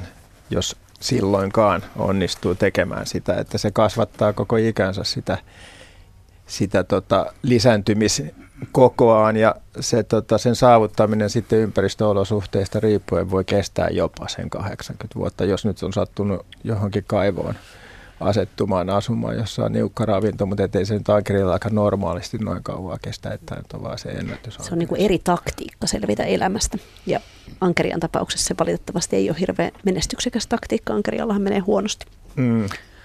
No vielä tuosta ahvenen iästä ja koosta sen verran, että kysymyksiä, kysymyksiä on tullut, joissa yksi kysyy yhtä ja toinen toista, mutta jos ko- koosta niitä tähän, niin minkä ikäisenä kokoisena ahven on, on, on parhain on parhain syötävä ruokakalan. Onko tämä mitään? Siinä i- ikään hän ei voi antaa, sen parempi. Ikään ei voi antaa vastausta, kuten niin kuin tässä äsken todettiin jo, että nehän kasvaa hyvin eri tavalla ja, ja eri vauhdilla eri paikoissa. Mutta sanotaan nyt, jos se koko on se määritelmä, niin ainakin noin henkilökohtaisesti mä sanoisin, että semmoinen 200 grammaa on aika hyvä siinäkin mielessä, että siitä on aika mukava ottaa sitten se file. Et isommilla ahvinilla ne kylkiruodot on jo aika jäykät ja vahvat ja se fileointi on vähän hankalampaa. Ja mä sanoisin, että se niin sanottu saanto, jos ihmiset tekee ahven filettä, niin on tuommoisesta 200 grammasesta niin kuin prosentuaalisesti kaikkein suurin. Sitten sillä isolla ahvenilla alkaa olla sitten päätä ja niitä muita luita niin paljon, että se filesaanto on ehkä vähän pienempi. Mm. Nämä on vähän tämmöisiä makukysymyksiä, mistä on paha käydä kiistelemään, mutta kyllä ne pienet ahvenetkin mun mielestä maistuu ihan hyviltä. Mutta paljonhan siihen ahveneeseen ei ole niinkään ehkä se ikä, vaan se on se ympäristö, että kuinka ne kasvaa, että minkälaista ravintoa niille on tarjolla ja minkälainen kilpailu siellä on, että kuinka nopeasti ne kasvaa. Että ehkä enemmän just tosiaan kannattaa puhua tästä totta, koosta kuin iästä. Totta kai, ja sitten se, vai- tai se ravinto vaikuttaa nimenomaan sen ahvenen lihan rasvapitoisuuteen ja se rasvapitoisuus taas vaikuttaa siihen makuun ja tota, siinä voi olla aika isokin ero eri alueiden ahvenilla mm. tai eri populaatioiden ahvenilla se lihan rasvapitoisuus. No nyt meitä kaikkia tietysti mm. kiinnostaa tietää, että millaisessa ympäristössä mm. kasvaa herkullisimpia ahvenia. Mm. No varmaan se on semmoinen ympäristö, jossa on ensinnäkin nämä lämpötilaolosuhteet kohillaan, että siellä on Ahvenilla se varmaan se optimilämpötila on jossain siinä 15 asteen kieppeillä. Se kasvunopeus on ehkä suurimmillaan siinä. Sitten jos mennään liian lämpimään, niin sitten taas ne aineenvaihdunta on niin vilkasta tämmöisellä vaihtolämpöisellä eläimellä, että se kasvu sitten rajoittuu senkin takia. Ja tietenkin sitten, jos on tämmöistä ravintoa, siis rasvapitoista ravintoa, kalaravintoa, sanotaan muikkukuore, tämän tyyppiset – ravintokohteet, niin varmaan siellä sitten se ahvenkin niin kuin, noin niin ainakin, ainakin tota, ihmismakuun kasvaa sitten kaikkein maukkaimmaksi. Mä oon meistä viimeksi todennäköisesti syönyt ahventa sunnuntaina ja se oli puolen kilon ahve ja mä fileroin sen silleen, että mä jätin sen koko, koko että se halki vaan kala ja selkärankaa vähän pois, evät leikkasin pois ja paistoin pannulla ja niin siitä ei me mennään hukkaa juurikaan sitä. Mm todella hyvää oli. Se on ihan hyvä tapa jättää se nahka siinä ruoan valmistuksessa. Se estää sitä kuivumistakin siinä sitten siinä valmistusvaiheessa. Kyllä. Nahkassa on hyvä maku. Mm. Sami kirjoittaa ja kyselee, että onko kalan näköaistista tutkimustietoa siitä, mille valon, mille valon aaltopituudelle kalan silmä toimii. Viehen valmistajat tarjoavat ihmisen silmälle toinen toistaan kauniimpia vaapuja, mutta näkeekö kala värit samalla tavalla kuin ihminen? Osa vieheistä mainostetaan UV-valoa heijastavana. Olisiko kalan näköisesti herkempi näkyvää valoa lyhyemmälle aallon pituudelle? Olisikohan niin, että kiiltäväkylkinen kala ei olekaan hopeahohtoinen, mikäli sitä katselee ultravioletti silmin. To- ja toisaalta maastonvärinen asuste saattaa näyttää toisessa valossa joltain aivan muulta. Siin, joo, siinä on kyllä ihan niin kuin totuuden siementä aika pitkälle, mutta sitten täytyy ottaa huomioon, että vedessä nämä eri aallonpitoisuudet etenee ihan eri tavalla. Että tämmöiset lyhyet ultravioletti ja ylipäätään niin kuin sinisen valon alueen aallonpituudet, ne menee paljon syvemmälle vedessä kuin nämä punaiset aallonpituudet, eli nämä pitkä aaltoisemmat säte, valonsäteet. Ja siitä johtuen jossain sanotaan 10-15 metrin syvyydessä niin ei voi nähdä punaista väriä, koska sinne ei punainen valo tunkeudu. Eli siellä on kaikki tasaisen sinisen harmaata. Ja siinä mielessä sitä ainakin jos syvemmältä onkin ahvenia, niin se on ihan sama, minkä värisiä on ne houkuttimet on. Mutta sitten ma- matalimmassa, matalimmassa tai alle kahden metrin vedessä, niin näkyy kyllä väritkin sangen hyviä. Ja ahvenilla, niin kuin aika monilla muillakin päiväsaika-aktiivisilla kaloilla, niiden verkkokalvoilla on myös näitä tappisoluja, jotka aistii värejä. On sitten kal- kalalajeja, jotka aistii ainoastaan niin kuin valoa, eli niillä on näitä sauvatyyppisiä soluja siellä verkkokalvoilla enemmän, mutta että värejä ahven kyllä näkee, mutta värit eivät tunkeudu sitten kovin syvälle kuitenkaan. Raili Limingasta, haloo. No halo, hyvää iltaa. Ilta.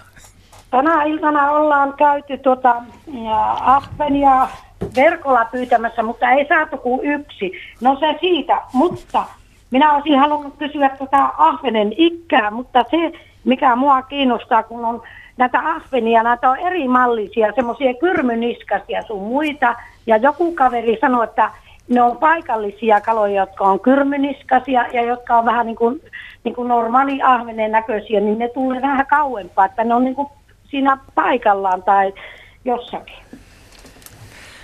Joo, tämä kyrmyniska-ahven on kyllä ihan mielenkiintoinen käsite ja se on ihan todellinen kyllä, että osa ahvenista on kyrmyniskasia, mutta ne on, ne on usein, usein sitten iäkkäämpiä. Ne ei välttämättä ole kaikkein suurimpia, mutta ne iän, myö, iän myötä se ahvenen just tämä pään ja selkäevän Joo. puolinen osuus siitä, siitä tuota selkälihaksesta, niin se kasvaa todellakin sille hiukan no. ylöspäin no, ja siitä tulee tämmöinen kyrmyniskainen aivan. sitten. No sitten me ollaan paljon, me ollaan neljä kertaa käyty tuolla Brasiliassa semmoisella paikalla kuin Balbina, maailman suurimmalla Tekojärvellä, ja siellä ei ollut mitään muuta kuin me vaan ahvenia pyydettiin.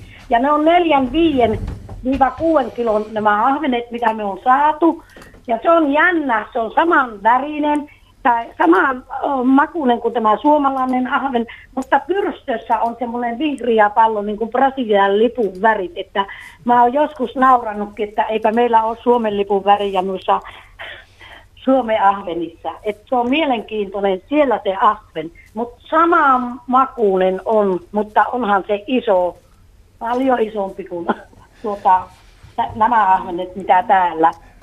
Kyllä, kyllä. Jo tässä jo lähetyksen alkupuolella keskusteltiin näistä ahvenkaloista ja ne on hyvin monimuotoisia. Ja tosiaan Aivan. Brasiliassakin elää sisävesissä iso, isoiksi kasvavia ahvenkaloja. Aivan. Toki ne on eri lajia kuin nämä meidän niin, ahvenet, niin mutta että joo, saattavat kyllä. hyvinkin olla hyvinkin samanmakuisia kyllä no sitten. kyllä, ainakin minä voissa paistoja tosiaan, niin ne oli ihan samannäköisiä. Samalla se tuodot oli kuin täällä meidän Suomen ahvenissa. Että me naurettiin, että tämä on todella ilmeellinen tämä vesistö, että nämä kasvaa nämä ahvenet ympäri maailmaa. Mutta hyvä mm. kala on sielläkin. Lämmihän siellä on aina siellä, että lämpimässä veessähän siellä on nämä kalat. Mutta nyt minä vaan huomasin, että nyt kun tänäänkin oltiin tuolla verkolla, niin e, tuolla merellä, ei nyt ihan merenkurkussa, mutta kuitenkin, niin ei nyt niin paljon tuu ahventa kuin tässä kesällä tuli uistimella. Kilo 155 grammaa painavia ahvenia vedettiin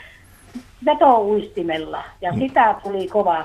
No ne on ollut komeita ahvenia ne kyllä. On, ja... joo, todella, todella oli semmoisia kivoja reissuja. Sitten ihan normaalisti, niin kuin mato-ongellakin saa semmoisia toista kiloa ahvenia, että se on vähän mato-ongella on vähän vaikea pisää kuin uistimella.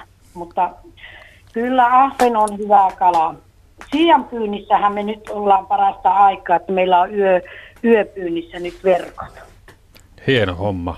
Joo, kyllä. Että nyt kun on merivesi, on tietenkin lämmin. Voisiko se olla semmoinen kolmi neljä asteinen, mutta me ei ole yhtään jäätä, että kun me tuonne merelle laskettiin nuo verkot, että Mä luulen, että kala liikkuu nyt. Voi olla, että ahvenkin liikkuu. Ja toivotaan, tämä, toivotaan näin, joo. Juu, kyllä, että tämmöinen, tämmöinen on. Mutta tuo oli kiva tietää, että se on vanha kala kyrmyniskanen. Se on siellä nopea kasvu. Niin, joo, joo Niin. Meri tässä vielä täydentää. Kyllä näin, Niin. näin varmasti just, että jos se, riitt- se liittyy usein tähän nopeakasvuisuuteen, se kyrmyniskaisuus. Aivan, aivan. Ja se ei ole tosiaan kovin iso se kala tosiaan, mutta nämä muut on niin kuin isoja, että nämä ei ole körmyniskaisia, nämä isot ahvenet. Kiitos Raili ja Joo, hyvät, kiitos. hyvät illanjatkot sinne ja Kiitos, kireitä joo, siimoja ja muuta Hei, sellaista. Hei hei 020317600 puhelinnumero Ahveniltaan kahdeksan asti. Jatketaan. Äskeisessä puhelussa puhuttiin tästä ahvenen painosta. Ja sitä on kysytty, että ainakin täällä oli Terhi ja Mikko, jotka arvelee tai ihmettelee tätä, kun on erilaisia tilastoja, että mikä on Suomen painavin tai suurin ahven, onko siitä Semmoinen virallinen tilasto on olemassa ja tota, se on perustettu, niin kuin, tai sitä sanotaan, että se on 2000-luvulla saadut ahvenet. Että ne on niin kuin siinä virallisessa tulos, tilastossa ihan sen takia, että nämä punnitusvälineet on nykyään niin kuin luotettavia ja tarkkoja ja sitten, että pääsee siihen tilastoon, niin se pitää olla niin kuin todistettu se punnitus. Siellä pitää olla parin todistajan allekirjoitus siinä kupongissa. Ja tällä hetkellä se ennätyskala on niin kuin niukasti alle kolme kiloa, muistaakseni 2,98 tai jotain. Saatu Tjökkarista, muuten sieltä sun Joo. lapsuuden maisemista. Onko, onko miten epäviralliset tiedot? No epä, epävirallinen tieto Suomen ennätys. Kysy Blumbergin Juhalta. se, se on saatu jo vuosikymmeniä sitten niin Lahden Vesijärvestä ja se oli neljä ja puoli kiloa se epävirallinen tieto, mutta että sen takia, koska nämä on pikkasen epämääräisiä nämä vanhat tiedot, niin ne on jätetty sitten niinku virallisen tilaston ulkopuolelle. Mutta No. ajattelen neljä ja puoli kiloinen ahven olisi aika No, kova. joo. On se. Mut, mutta, mutta jos ajatellaan ahvenen niin kuin kasvua Suomessa, ja siis kaksi kiloinenkin ahven on valtava, yhden kilonkin ahven on iso, mm. mutta kun kala elää vedessä, niin onko sillä tavallaan niin kuin koko rajaa? Eli periaatteessa, niin voisiko ahven kasvaa, ei nyt ihan määrättömästi, mutta hyvissä olosuhteissa ja paljon ruokaa ja hyvät geenit myös, niin Hmm. Joo, verrattuna niin kuin maaeläimeen tarkoitan. Joo, no siis kyllähän juuri tästä niin kuin vesiympäristöstä johtuu, eli kun se vesi kannattelee, eli, eli kalaan ei samalla tavalla kuin meidän tässä maan päällä täytyy taistella painovoimaa vastaan eri tavalla, niin maan isäkkäillä eri, tai maaeläimillä niin eri tavalla ää, niin kuin aset tulee ihan rajoituksia siihen, siihen koon kasvuun ihan sen painovoiman takia, että kala, kaloilla on se etu puolellaan, että ne voi kyllä kasvaa periaatteessa, mutta kyllä niillä silti ne genetiikka siellä taustalla on, että ei se nyt ihan niin kuin määrättömästi voisi kasvaa ruokittunakaan mihin tahansa asti. Mutta... Ei, no periaatteessa kaikki kalat kasvaa koko ikänsä, mutta siis loppuvaiheessa se hidastuu se kasvu niin, että sitten ei juuri enää huomaa. Ja joku katto tulee kyllä tosiaan kaikilla lajeilla vastaan. Ja niin, kun puhuttiin tästä painovoimavaikutuksesta, niin kala ei voi olla lihava. Se on niin kuin hämmästyttävää, että mitä enemmän siinä on, me puhutaan semmoisesta pituuspainoindeksistä. Ja jos tota se, se voi olla kalalla, mitä suurempi se on, niin sen parempi ja sen hyväkuntoisempi se kala on. Et useinhan me ajatellaan, että jos on niin kuin hirveän painava, vaikka nyt koira tai kissa tai vaikka me itse, niin se on vähän niin kuin huono asia noin terveyden kannalta, mutta kalalla se merkitsee vaan niin kuin elinvoimaisuutta ja hyvinvointia. Hyvää Mitäs Juha- kuntokerrointa. Mitäs Juha sä ajattelet tästä on oman... Älä sä mua katsele tässä, kun nyt puhutaan ahvenesta eikä meikäläistä, mutta tota, siis eteläisen Itämerellä tai Pohjanmeren puolella, niin eikö siellä ole kuitenkin niin kuin valtavan kokoisia ahvenia? Onko se kuitenkin, onko kyse samasta lajista? Siis että saadaan, saada, saako tuolta Pohjanmeren puolelta suurempia ahvenia, ahvenia kuin Suomenlahdella? Siis puhut sä nyt Pohjanmerestä niin kuin Atlantin, Atlantin puolella. Siellä mun mielestä ahventa on ehkä vaan ihan jokisuissa. Se ei ole siis valtamerilaji lainkaan. Että korkeintaan, rajoittaa sitä. kor, korkeintaan, mutta että sitten siellä Pohjanmeren alueellahan ne elää useitakin näihin ahvenkaloihin kuuluvia mereisiin ympäristöön sopeutuneita kaloja. Mutta Itämeren piirissä tämä itsestään meidän ahven, joka on ihan sisävesikala, niin se pärjää kyllä eteläistä Itämerta myöten ainakin näissä jokisuissa Mm. hyvin. Se suolapitoisuus, niin kuin aikuinen ahven kestää aika korkeatakin suolapitoisuutta, mutta se lisääntymisvaihe on se rajallisempi. Eli se ahvenen lisääntyminen ei onnistu semmoisessa, olisikohan se jotain seitsemää promillea se raja, minkä jälkeen se ei enää onnistu. Eli tämmöinen Suomen rannikkoalueella ei, ei ylity se seitsemän promillea käytännössä, eli täällä onnistuu ahvenen lisääntyminen kaikkialla, mutta eteläisellä Itämerellä jo jokisuita lukuottamatta, niin suolapitoisuus on korkeampi, eli se ei, se ei onnistu se lisääntyminen. Anne soittelee seuraavaksi. Morjes. No morjesta. Täältä, tiedätkö, äsken oli tosi hauska, kun oli tämmöinen liminkalainen rouvashenkilö, niin täällä on sitten tyrnäväläinen rouvashenkilö, joka soittaa sitten. Ja tota, no niin tavallaan kun mulla on tämmöinen aasinsilta kysymys sillä tavalla tähän, kun tämä ahven ilta. Ja tota, me ollaan mun miehen kanssa elämämme ensimmäistä kertaa viime talvena olimme mateen pyynnissä Oulujärvellä, Oulujärven kankarissa. Ja sitten huomasimme sellaisen asian, että mateille ei ahven kelpaakaan.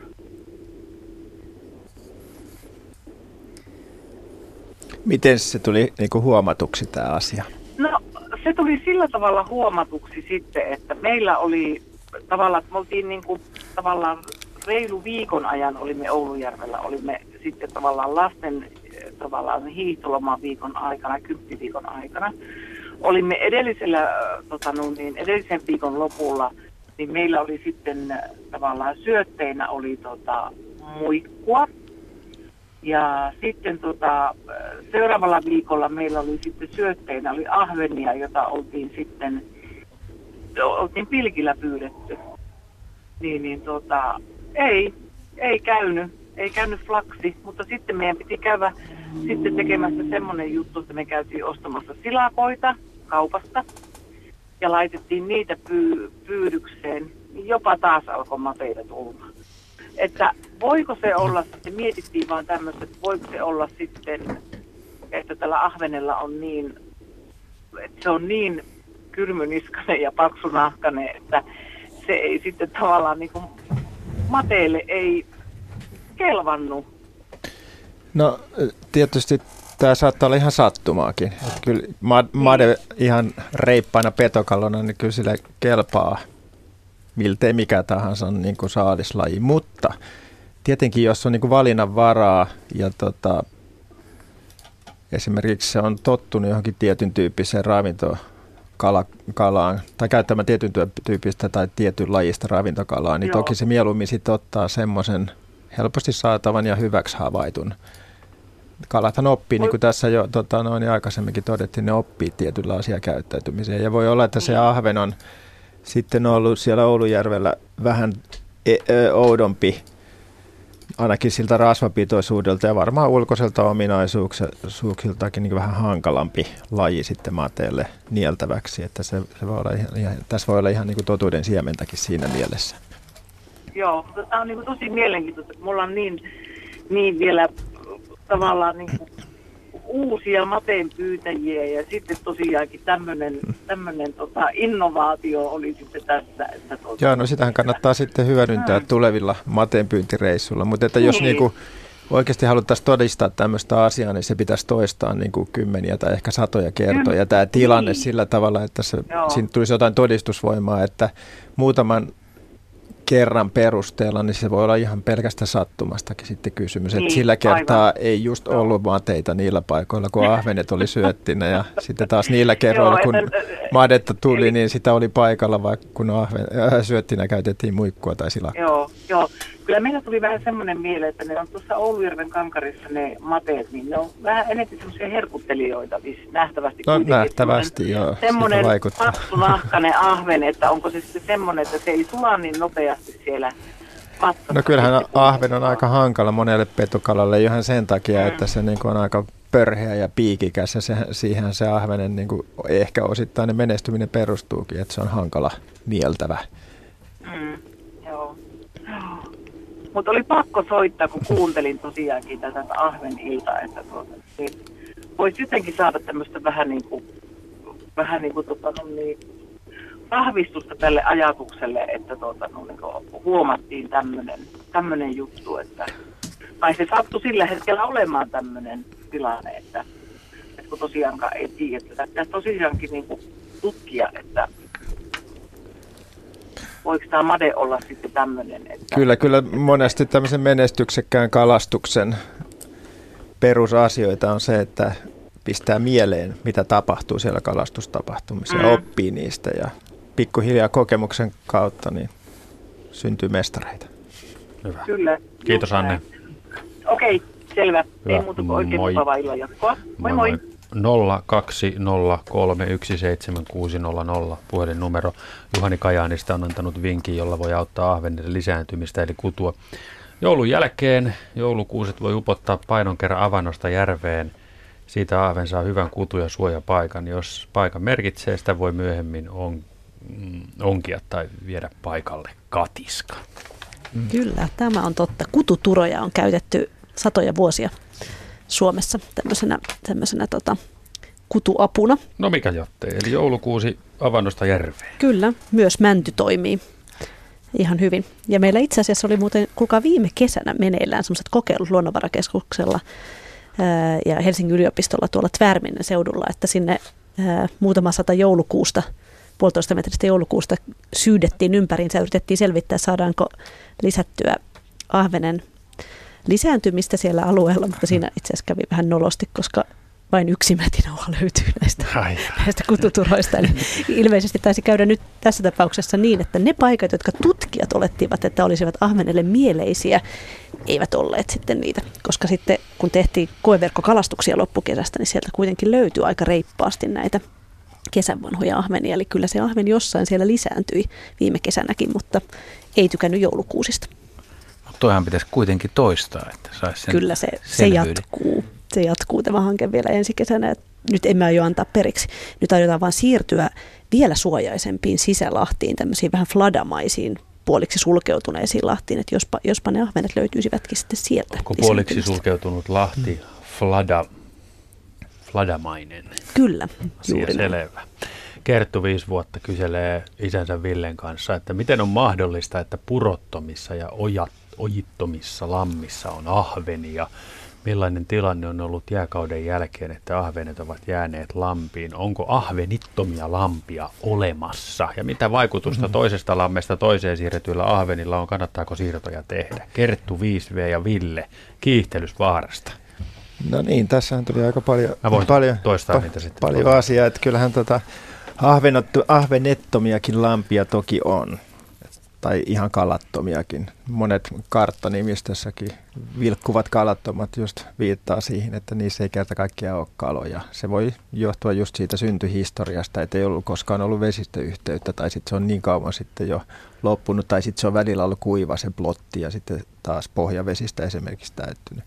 Mutta ahven kyllä liikkuu aika vilkkaasti esimerkiksi ihmisen, ihmisen toimesta, että niitä on siirrelty kyllä lammesta lampeen ja se nyt jos siirtää jostakin lammesta toiseen lampeen ahvenia, niin ei se ehkä nyt niin kauhean haitallista ole, että tämmöinen liiallinen sukusiittoisuuskin kyllä aiheuttaa esimerkiksi sitä kääpiökasvuisuutta, että se voi olla pieni piristysruiskekin siinä lammessa, mutta yleensä nyt luonnonkaloja ei suositella siirrettäväksi lammesta toiseen oikeastaan.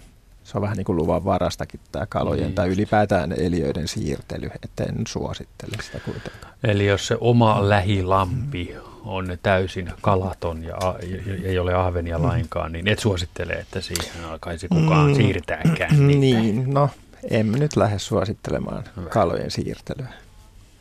Mitä kaloja muuten on eniten siirretty? Tiedetäänkö sitä? Joskus puhuttiin vaan ruutanoista. No tai- ruutana on varmaan yksi eniten, koska sehän nyt kulkee ihan vaikka kosteisiin sanomalehtiin käärittynä tuntikaupalla ja kilometrikaupalla, että se on helppo siirrettävä sinänsä. Mutta siis onko se siirretty niin kuin ihan ruokakalaksi vai mi- miksi niitä Sitä on siir- siirretty syöttikalaksi lähinnä, mutta kyllä sitä on myös syöty, että ihan ruokakalaksikin, mutta pääasiassa syöttikalaksi. Tässä on vähän, vähän samaan teemaan liittyvä kysymys on tästä ahventen vaeltamista tai liikkumisista, että miten, miten paljon niitä on tutkittu. Ja jos joku vaikka Hangon Tulliniemen kärki on jonain vuonna tuntuu, että siellä ei ole ahvenia, niin kuinka pitkältä sinne tulee? Eli Kyllä ne, vaikka saaristoalueella, niin ahvenet kyllä niin kuin siirtyy pitkiä matkoja, ne tekee tällaisia vaelluksia. Eri, erityisesti tähän ihan vuosikiertoon kuuluu tämä kutuaikainen vaellus, eli keväällä, alkukesällä, alku, siihen kutua, ennen kututapahtumaa, niin ahvenet siirtyy kohti, kohti niitä kutupaikkoja siellä sisäsaaristossa. Ja, ja tota, näitä ahvenia on merkitty. Meillä on merkintätoimisto Luonnonvarakeskuksessa, missä on seurattu näitä, mat, näitä matkoja. Ja kyllähän ne on parhaimmillaan kymmeniä, voi olla satojakin kilometriä, vai onko Arilla tarkempaa tietoa? No ainakin 10 kilometriä ahvenet kyllä liikkuu. Tie, tietääkö ne niin kuin, mihin ne on menossa? Se, se kutuhomma no, siis, vai mi, mi, mikä ne saa niin kuin liikkumaan, mitä ne hakee siinä? No nyt, no ehkä filosofisesti tämä ahvenen tietoisuus, niin se on aika vähän semmoinen vaikea ja herkkä asia, niin kun ruvetaan spekuloimaan sitä tässä suorassa lähetyksessä, mm. mutta että siis perinnöllisesti ahvenilla on tiettyjä ominaisuuksia, vaellusominaisuuksia, jotka siinä tietyssä populaatiossa toistuu sukupolvesta toiseen. Eli niillä on tietyt lisääntymisalueet ja tietyt tämmöiset kasvualueet, joita me kutsutaan syönnösalueeksi, ja ne liikkuu niiden välillä sitten just tässä vuoden kierron suhteessa. Mutta se, mikä tuli tähän, että mistä niitä ahvinia on tullut sitten alun perin sinne, sinne tota lampeen, niin voi vaikuttaa siltä, että on semmoinen umpilampi, mutta että sitten keväällä kuitenkin usein tulvan aikana, esimerkiksi nämä fladat, niin ne on yhteydessä mereen, kun sulamisvedet nostaa pintoja ja sitten tota, tuuletkin voi nostaa merialueella vedenpintoja, että ne on aika ajoin yhteydessä sitten meri, merealueen ja umpilammetkin saattaa olla niin kuin jokiyhteydessä kevättulvien Kyllä. aikana. Ja hyvinkin vaatimaton vesiyhteys riittää ahvenelle, Kyllä. että se voi olla ihan semmoinen kymmeniä metriä pitkä, kapea, kapea pieni puro, missä on vielä kivikkoa mm. ympäriinsä. Tuntuu hämmentävältä, että se ahven onnistuu hyppimään niiden kiviesteiden yli ja uimaan puoliksi selkä kuivilla siitä mm. läpi, mutta kyllä se vaan onnistuu. Että No jos se vielä se ahvenen kutu, niin jos se kutu tarttuu johonkin, niin vo, voiko se pelkkä kutu siirtyä linnussa tai eläimessä, jos se on uimassa? Vaikea uskoa kyllä, koska silloin se joutuisi kuiville aika pitkäksi aikaa se, se mätinauha ja silloin sille kyllä käy, käy kalpate, mutta tietysti ihminen voi siirtää sitä vaikka ämpärissä. Mm. Se on toki mahdollista ja siitä kyllä se mätinauha selviää. Minulle tuli mieleen Impi Umpilampi, joka oli Esa Pakarisen roolihahmo, mutta tuota, niin siitä joskus toiste. Jakea mietityttää se, että miten Ahvenkantaan voi vaikuttaa se, että heidän mökkinsä sijaitsee valuma-alueen ylimmällä järvellä. Niin, se on luultavasti aika eriytynyt se Ahvenkanta siellä ylimmässä järvessä, koska sinne, jos, jos sieltä niin kuin vaan lähtee puroja poispäin, niin silloin ahventen saavut sen lammen tai järven saatavuus on sitten kaloille aika heikko. Että usein, usein ne on hyvin silloin eriytyneitä ja geneettisestikin erilaisia kuin nämä vesistössä alempana olevat ahvenkannat, jotka ehkä on paremmin sitten sekoittuneet keskenään. Tuossa puhuttiin ahventen näöstä joku aika sitten, mutta entäs tästä ahventen hajuaistista, että mi- miten ne haistaa? Se on hyvä. Kaloilla ylipäätään on hyvä hajuaisti ja se ei tarkoita sitä, että ne vaan niiskuttaisi nenällään tai sieraimillaan niitä hajumolekyylejä, vaan kaloilla saattaa olla päässä tai muuallakin kehossa semmoisia kohtia, jossa on näitä hajureseptoroita, että ne pystyy vedestä niin kuin aistimaan aika pieniäkin molekyylipitoisuuksia, erityyppisiä hajuja. että se on hyvin kehittynyt ja varsinkin just senkin takia, koska aika monet kalat, ahvenetkin, niin elää suurimman tai ehkä aika ison osan elämästään aika hämärissä ja pimeissä olosuhteissa, olosuhteissa, jolloin siitä näkökyvystä ei varsinaisesti ole välttämättä mitään hyötyä, niin silloin tämä hajuaisti on kyllä hyvin tärkeä aisti. Ja on niillä paljon muitakin aisteja sitten vielä tämä näkö- ja hajuaistin lisäksi. Kuten? Tämä kuuluisa kylkiviiva-aisti. Meri varmaan osaa siitä kertoa se on vähän niin kuin tämmöinen kalan tutkaksi, voisi kutsua tätä kylkiviivaistia. Eli siinä kalan kyljellä kulkee, näkyy ihan semmoisia pieniä äh, vähän niin kuin reikiä siinä suomupeitteessä, niin siitä tunnistaa, missä se kylkiviiva menee. Ja tämän kylkiviivan kautta kala voi aistia myös muiden kalojen liikkeitä. Se on tosiaan vähän niin kuin tutka, että sillä, sillä kala esimerkiksi pystyy paikallistamaan aika hyvin saaliin tai lähestyvän pedon. Ja siitä on paljon hyötyä. Mm vedessähän siis tota, se on tavallaan niin kuin kuuloaistin tämmöinen sopeutuma tämä kylkiviiva-aisti, että vedessähän ääniaallot liikkuu suurin piirtein kolme kertaa nopeammin kuin täällä meidän ilmassa, eli tässä tämmöisessä harvassa väliaineessa ja myöskin kuulo on kaloille aika hyvin kehittynyt. Siis niillä on pään sisällä tämmöiset kuuloluut, niin kuin meilläkin, mutta niiltähän puuttuu siis nämä ulkokorvat, koska niitä ei tarvita, kun se ääni johtuu hyvin muutenkin siellä vetisessä ympäristössä. Niin tämä kylkiviiva-aisti, niin se on äänen tämmöistä paineaaltoetenemistä, mitä aistitaan sitten kuulo- ja kylkiviiva-aistilla vedessä. Mutta onko se kylkiviiva-aisti nimenomaan se, että jos otetaan vaikka sadan ahvenen parvia, tulee hauki, joka säikäyttää sen, niin sen kylkiviiva-aistin ansiosta ne kalat ei törmäile toisiaan, vaan kääntyy ja se näyttää siltä, että se menee mahdollisimman sulavasti koko rea. Joo, koko... sillä on, sillä on hyvin suuri merkitys juuri nimenomaan tässä parvikäyttäytymisessä ja kylkiviiva-aistilla, että jos vaikka pimeässä muikkuparvi samoa tuolla järven selällä, niin tota, ne eivätkä ne näe toisiaan, niin ne kuitenkin tietävät, missä se lähin, lähin tota, parvikaveri on ja osaa käyttäytyä oikealla tavalla. No Petri Porista kysyy, että kommunikoivatko ahvenet toistensa kanssa jollain lailla? Voisiko tämä kylkiviva-aistin ajatella myös kommunikaatioksi? Vai? Kyllä, ainakin tässä parvikäyttäytymisessä, mutta kaloillahan on niin kuin, kieli on tämmöinen elekieli. Sitähän ollaan niin kuin vähän tämmöiseen viittomakieleen tavallaan verrattu, että pörhistellään eviä ja vähän vaihdetaan sitä väriä ja väristellään kylkiä ja vähän pörhennellään kiduskansia. Tämä on elekieltä ja siihen ne lajitoverit reagoi. Sitä tapahtuu varsinkin kutuaikana aika, aika paljon tätä pörhistelyä, niin kuin muillakin olennoilla. Mm. Varsinkin pikkujouluaika. Mm. Myös Meillä... värityksellä kalat voi aistaa toisille viestiä ja, ja hajuilla. Kyllä usein siis... Tanssimalla. Jos, niin, siis ahven, jos, ahvenethan, jos ne on niin kuin jotenkin äkäisiä tai semmoisia niin vihaisia, ne on usein niin semmoisia hyvin voimakkaan värisen. taas pelokas ahven ja semmoinen epäröivä, niin se on haalea ja väritön. Että se, se, niin kuin, niillä on ihan sellaista niin kuin tunteitakin. Mutta onko nyt, kun viime aikoina on alettu tutkia enemmän ja kaloillekin on annettu just oikeus, niin kuin, että on, on jonkinnäköisiä tunteita ja näitä, niin miten tämä ahven tässä kalojen hierarkiassa, että onko kaloissa tavallaan fiksumpia tai semmoisia, joilla paljon, paljon enemmän on jotain näitä kuin ahvenella. Hmm. Ajattelin, että onko, onko, onko simput esimerkiksi enemmän inhimillisiä kuin ahvenet? No nyt ollaan kyllä No välillä pitää tota... kysyä sellaista, kun näet, että jotkut kalat viestii vielä enemmän kuin toiset, niin mä mietin nyt, mihin, mihin kategoriaan me pannaan niin kuin ahven tämmöisessä viestinnässä toisille mm. kaloille. Että on... No mä toisaalta voisin ehkä nähdä sen niin päin, että kun me, niin kuin me alkuun juteltiin tässä, että ahven on semmoinen aika äm, utelias laji ja se on niin kuin helppo havainnoida sitä ja se on yleinen, niin si, si, sitä, sitä ajatellen niin tavallaan se voi olla myös aika helppo yrittää havainnoida ja tulkitakin ahventa sen, sen tota, liikkeitä ja eleitä ja tämmöisiä, koska se nähdään, että sitten taas moni muu laji voi olla niin kuin piilottelevampi ja vaikeampi nähdä ja sitten on vaikeampi kerätä niitä havaintoja, koska sitä havaintoaineistohan pitää olla aika paljon ennen kuin voidaan mitään päätellä mistään. Mm.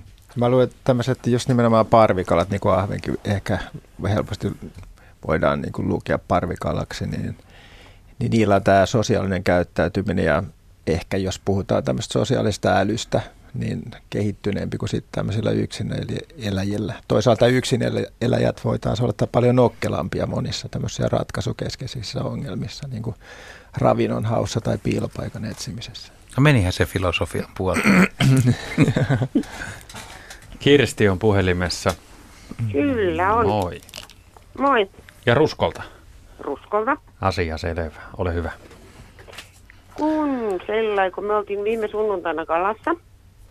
Pilkillä tuli hyvin kalaa, iso kalaa ja ikili ja ropsotil tuli vähän vähemmän, mutta sitten kun tultiin kalasaalin kanssa kotiin, niin sitten oli semmoinen, kun ruvettiin fileroimaan niin kaloja, niin tota, osas kaloi oli mättiä, osas oli maiti, mutta sitten oli aika paljon oli semmoisia, missä ei ollut kumpaakaan.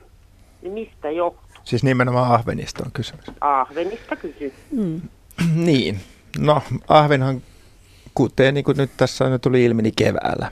Ja tota, Joo, jo tähän aikaan vuodesta, kun talvi tulossa, niin se mäti ja maitikin on hyvin kehittynyttä jo valmiiksi niin kevättä niin varten, mutta Joo, ei kuitenkaan maiti, turvonnut. Mäti on hyvä paistettuna ja keitettynä. Kyllä, kyllä. Ja tota, ne ahvenet, jotka on sukukypsiä ja jotka aikoo kutea ensi keväänä, niin niillä on se mäti ja maiti jo valmiina. Mutta niin. sitten on semmoisia ahvenia, joskus ahven saattaa jättää niin kuin kudun väliin jostain syystä. Että se ei Joo. välttämättä kuuden joka vuosi, niin silloin se mäti ei ole kehittynyt syksyllä. Ja samaten, samaten tämä sama asia koskee tietysti myös nuoria kaloja, jotka voi olla aika kookkaitakin, mutta että jostain syystä ne ei ole vielä sukukypsiä ja ei ole kutemassa sitten seuraavana kevään. Niin, se ei ollut pienistä kaloista, vaan Joo. yli 250 grammaisista ja siitä eteenpäin. No semmoiset voi olla sitten tämmöisiä, joilla on... pieni ahven, niin Joo. ne oli kuitenkin isoja ahvenia, niin No silloin, se. Silloin on ilmiselvästi jo kysymys siitä, että ne on jättämässä sitä kutua väliin Joo. ensi keväänä. Että semmoista sattuu, sitten saattaa olla, että tietyissä olosuhteissa isot ahvenet ei välttämättä kude edes joka vuosi. Okei, joo. Ei on varmaan joskus tullut ennenkin, mutta et nyt kun tuli aika hyviä ahventia, sitten mä rupesin miettimään, kun mä fileroisin niitä, että ei tuollakaan ole mitään mätipussia eikä maitopussia eikä mitään. Mikä nyt on, että on niissä joku, joku että mikä, mikä niin sitten on, mutta kai ne pitäisi välivuodet. Mm. Se nyt ei ole kovin tavallista ahvenella, että pääsääntöisesti ne kutee vuosittain, mutta että tämmöistä Niin, sattuu joo. aina silloin tällä. Miksi välivuosi? No se on luultavasti myös liittyy tähän ravinnon saantiin, että on jostain Niin. syystä ollut heikko kesä. Vaikka on ollut lämmin kesä, niin sitten voi olla, että sopivaa ravintoa ei just sen kokoisille ahvenille ollut siinä paikassa. Että esimerkiksi kalaravinto on puuttunut, ja, jo- jota tarvitaan sitten sen, sen energian ja mädin tuottamiseen. Mm. Hyvä, kiva.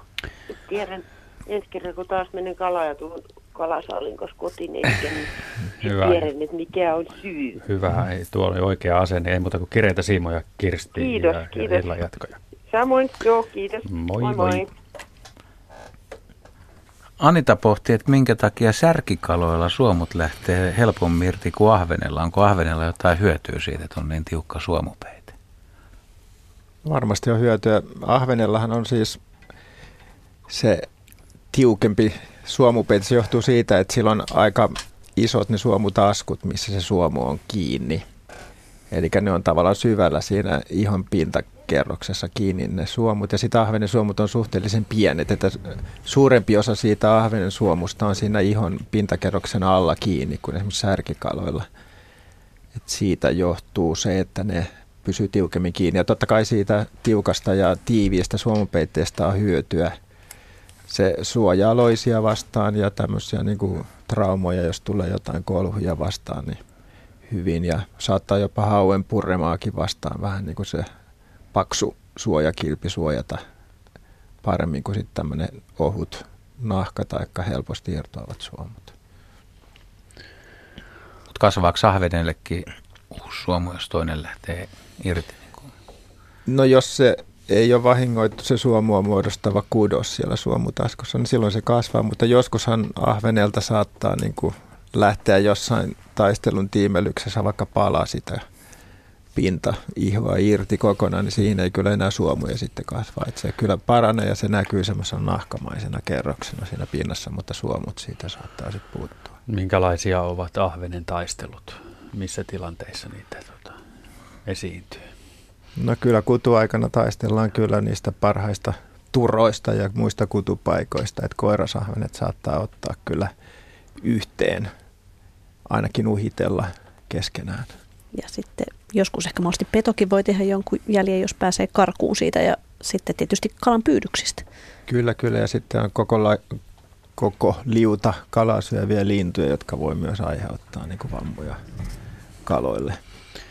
Itäsaariston miehiä Seppo ja Esa Kotkasta kiinnostaa tai ky- kysyvät, että pitääkö paikkansa, että harmaa hylkeet ja merimetsot pyydystävät niin paljon ahvenia, että niitä ei enää riitä Kotkassa kalastajille. Näin epäilevät Seppo ja Esa. Niin, tässä on tämmöinen hyvin niin kuin kiista-aihe, on puheenaihe, mutta mä nyt sanoisin niin, että nämä kalaa syövät linnut ja nisäkkäät, niin ne syö niitä kalalajeja, mitä on eniten ja helpoiten saatavilla. Ja jos ahven on hyvin yleinen ja sitä on paljon, niin sitä myös syödään näiden kalansyöjien toimesta. Mutta vartavasti mikään merimetso tai muukaan kalasyövä lintu ei valikoi ahvenia. Et jos on muuta helpommin saatavaa ravintoa tarjolla, niin sitä otetaan. Että siinä mielessä, että jos ahvenia on paljon, niitä riittää kyllä kaikille. Ää, Jukka kirjoittaa et- niin, että ahvenen selkäevästä on ennustettu tulevien käsien säätä ja niin edelleen. Mutta Jukkaa kiinnostaa se, että muuttuuko evän väritys vuosittain ja, ja, ja mikä on ahvenen selkäevän oikea tehtävä? No se selkeä vähän auttaa siinä uimisessa. Sehän on se sen kalan liikkeissä edesauttava tehtävä, on se, on se päätehtävä, mutta sitten niin kuin mä taisin tuossa alkuun mainita, kun puhuin siitä ahvenen kauneudesta ja mainitsin siitä, että pienillä ahvenilla on kauhean voimakas se täplä siinä selkäävässä ja se sitten vanhemmilla ahvenilla ei ole, ei ole ehkä yhtä selkeä se täplä, niin siinä esimerkiksi on myös se vaikutus että, tai tarkoitus, että se on vähän niin kuin vale silmä, eli se tavallaan ohjaa petoa väärään kohtaan hyökkäämään. Jos se tähtää siihen selkäevää, joka on jo sen Piikikäs. kalan... Niin, ja joo, ja plus, että se on jo kalan niin kuin keskivälin loppupään puolella vähän, niin sehän tarkoittaa, että se pääsee karkuun jo se Mm. pikkuahven ennen kuin se petoon ehtii louskasta. Et siinä on tämmöinenkin, tämmöinenkin funktio sillä selkeällä. Ja se piikikäs evä on puolustus. Kyllä. Kyllä, kyllä, Joo. joo. Ehdottomasti sitäkin. Ai, mitä muuta se on? Se piik. Se on paitsi siis uimisessa auttaa, Niin, niin, niin, niin sitten se on tämä puolustus. Niin, se on niin kuin vakain siinä, tavallaan semmoinen Kyllä. pystyvakain. Iisalmesta soittelee Juho. Niin, Moro. Terve. Mikäs on kalamiehen ahven kysymys? Ei kun semmoista vaan ajattelin soittaa, että kerran mun ukki oli nähnyt tuolla Ojas Katis kans, niin siellä oli ollut kolme ahventa ja sitten siellä oli ollut kaksi kuollutta talitiaista ja sitten tota, yksi kuollut kissa. Katiska oli ojassa. Niin, Oliko siinä mitään vesistöä lähellä? oli siinä yksi lampi. Ai jaa. Aika kova saalis. Siinä on, joo. Se, siinä oli kyllä katiska jäänyt nyt sitten, nielu oli jäänyt osittain kyllä kuiville, jos sinne oli ensin talitiaiset mennyt ja sitten vieläpä kissa perässä. Että se oli miettinyt, että mitenkä se oli, niin mm, ne oli mennyt, niin se oli ollut mm, sitten muutama päivä aiemmin se oli se saman katiskan nähnyt siinä maalla, niin ensin sinne oli mennyt ne talitiaiset, sitten sinne oli mennyt se kissa ja se kissa oli sen katiskan tiputtanut sinne ojaan ja sitten sinne oli ne ahvenet mennyt. No siinä oli aika looginen tarina tälle ihmeelliselle tapahtumalle, mutta aika huolimatonta on ollut se, sen kalamiehen toiminta, joka on katiskan tällä tavalla jättänyt kuivalle maalle. Et sitä ei missään tapauksessa tuommoista pyydys, pyydystä pidä jättää kuivalle maalle sillä tavalla, että sinne muut eläimet pääsee sisään. Niin, Se on nimenomaan kaloille tarkoitettu, että katiska pitää säilyttää se nielu alaspäin, jos se kuivalla maalla on. Tai sitten huomella rautalangalla ihan vaan kylmästi se nielu umpeen, niin ettei sinne muut eläimet pääse. Hyvä. Kiitos Juho soitosta ja ootko sinä kova kalastaja? On. Mä tota, kesällä niin uistimella sain tuosta Tikankoskesta niin tota, monta aika isoa ahventa. Niitä oli semmosia 220 grammanen, kohan siinä oli, ja sitten siinä oli 260 grammanen, ja yhden sain vielä mato-ongella jonkun saman painoisen suunnilleen. No niin. No ne oli komeita. Mitäs laitoit niitä? Tykkäätkö syödä kalaa? En tykkää, mutta ukki tykkää. No niin, hyvä, että meni sitten parempiin suihin. Hieno kalamiehen alku Juho Iisalmesta. Hyvät illanjatkot ja kiitos soitosta. Ole hyvä. Moi moi. Miten täältä vielä löytyy? Kysymyksiä on tullut vaikka kuinka paljon. Täällä olisi Urhon kysymys. Urho kysyy, että montako tuntia ahven nukkuu vuorokaudessa vai nukkuvatko kalat ollenkaan? Kyllä kalat nukkuvat, ei ehkä samalla tavalla kuin me ihmiset, että, että niin kuin selkeästi pistettäisiin makuulle ja nukuttaisiin tuntikausia, että kala nukkuu semmoisia torkkuja siellä täällä ja kalalla ei ole niin kuin silmäluomia, joita sulkea, eli se kala ei niin helposti, sitä ei näe, että, että se kala nukkuu, mutta, mutta tota, kyllä se, se ottaa semmoisia powernäppejä ja torkkuja siellä ja täällä. Ja ahven taitaa olla vielä semmoinen, eikö se on niin, että kun ahven nukkuu, niin se taitaa aika usein asettua vähän sillä tavalla, ehkä se johonkin pohjan tuntumaan ja Pää vähän alaviistosti alaspäin, että se on tällainen niin kuin torkkuvassa asennossa. Ja jos yöllä jonkun kirkkaan valon kanssa niin kuin yhyttää tämmöisen torkkuvan ahvenen, niin se kyllä näyttää vähän siltä, että, niin kuin, että silmät seisoo päässä. Että ah- ahvenilla, niin kuin muillakin kaloilla, niin silmäthän liikkuu siellä silmäkuopissa, että kun ne on hereillä, niin ne kiinnittää huomiota sillä tavalla siihen lähestyvään kohteeseen, että ne kääntää katseensa kohti sitä ja tämmöinen nukkuva ahven, niin se näyttää vähän semmoisen toljottavalta ja Joo.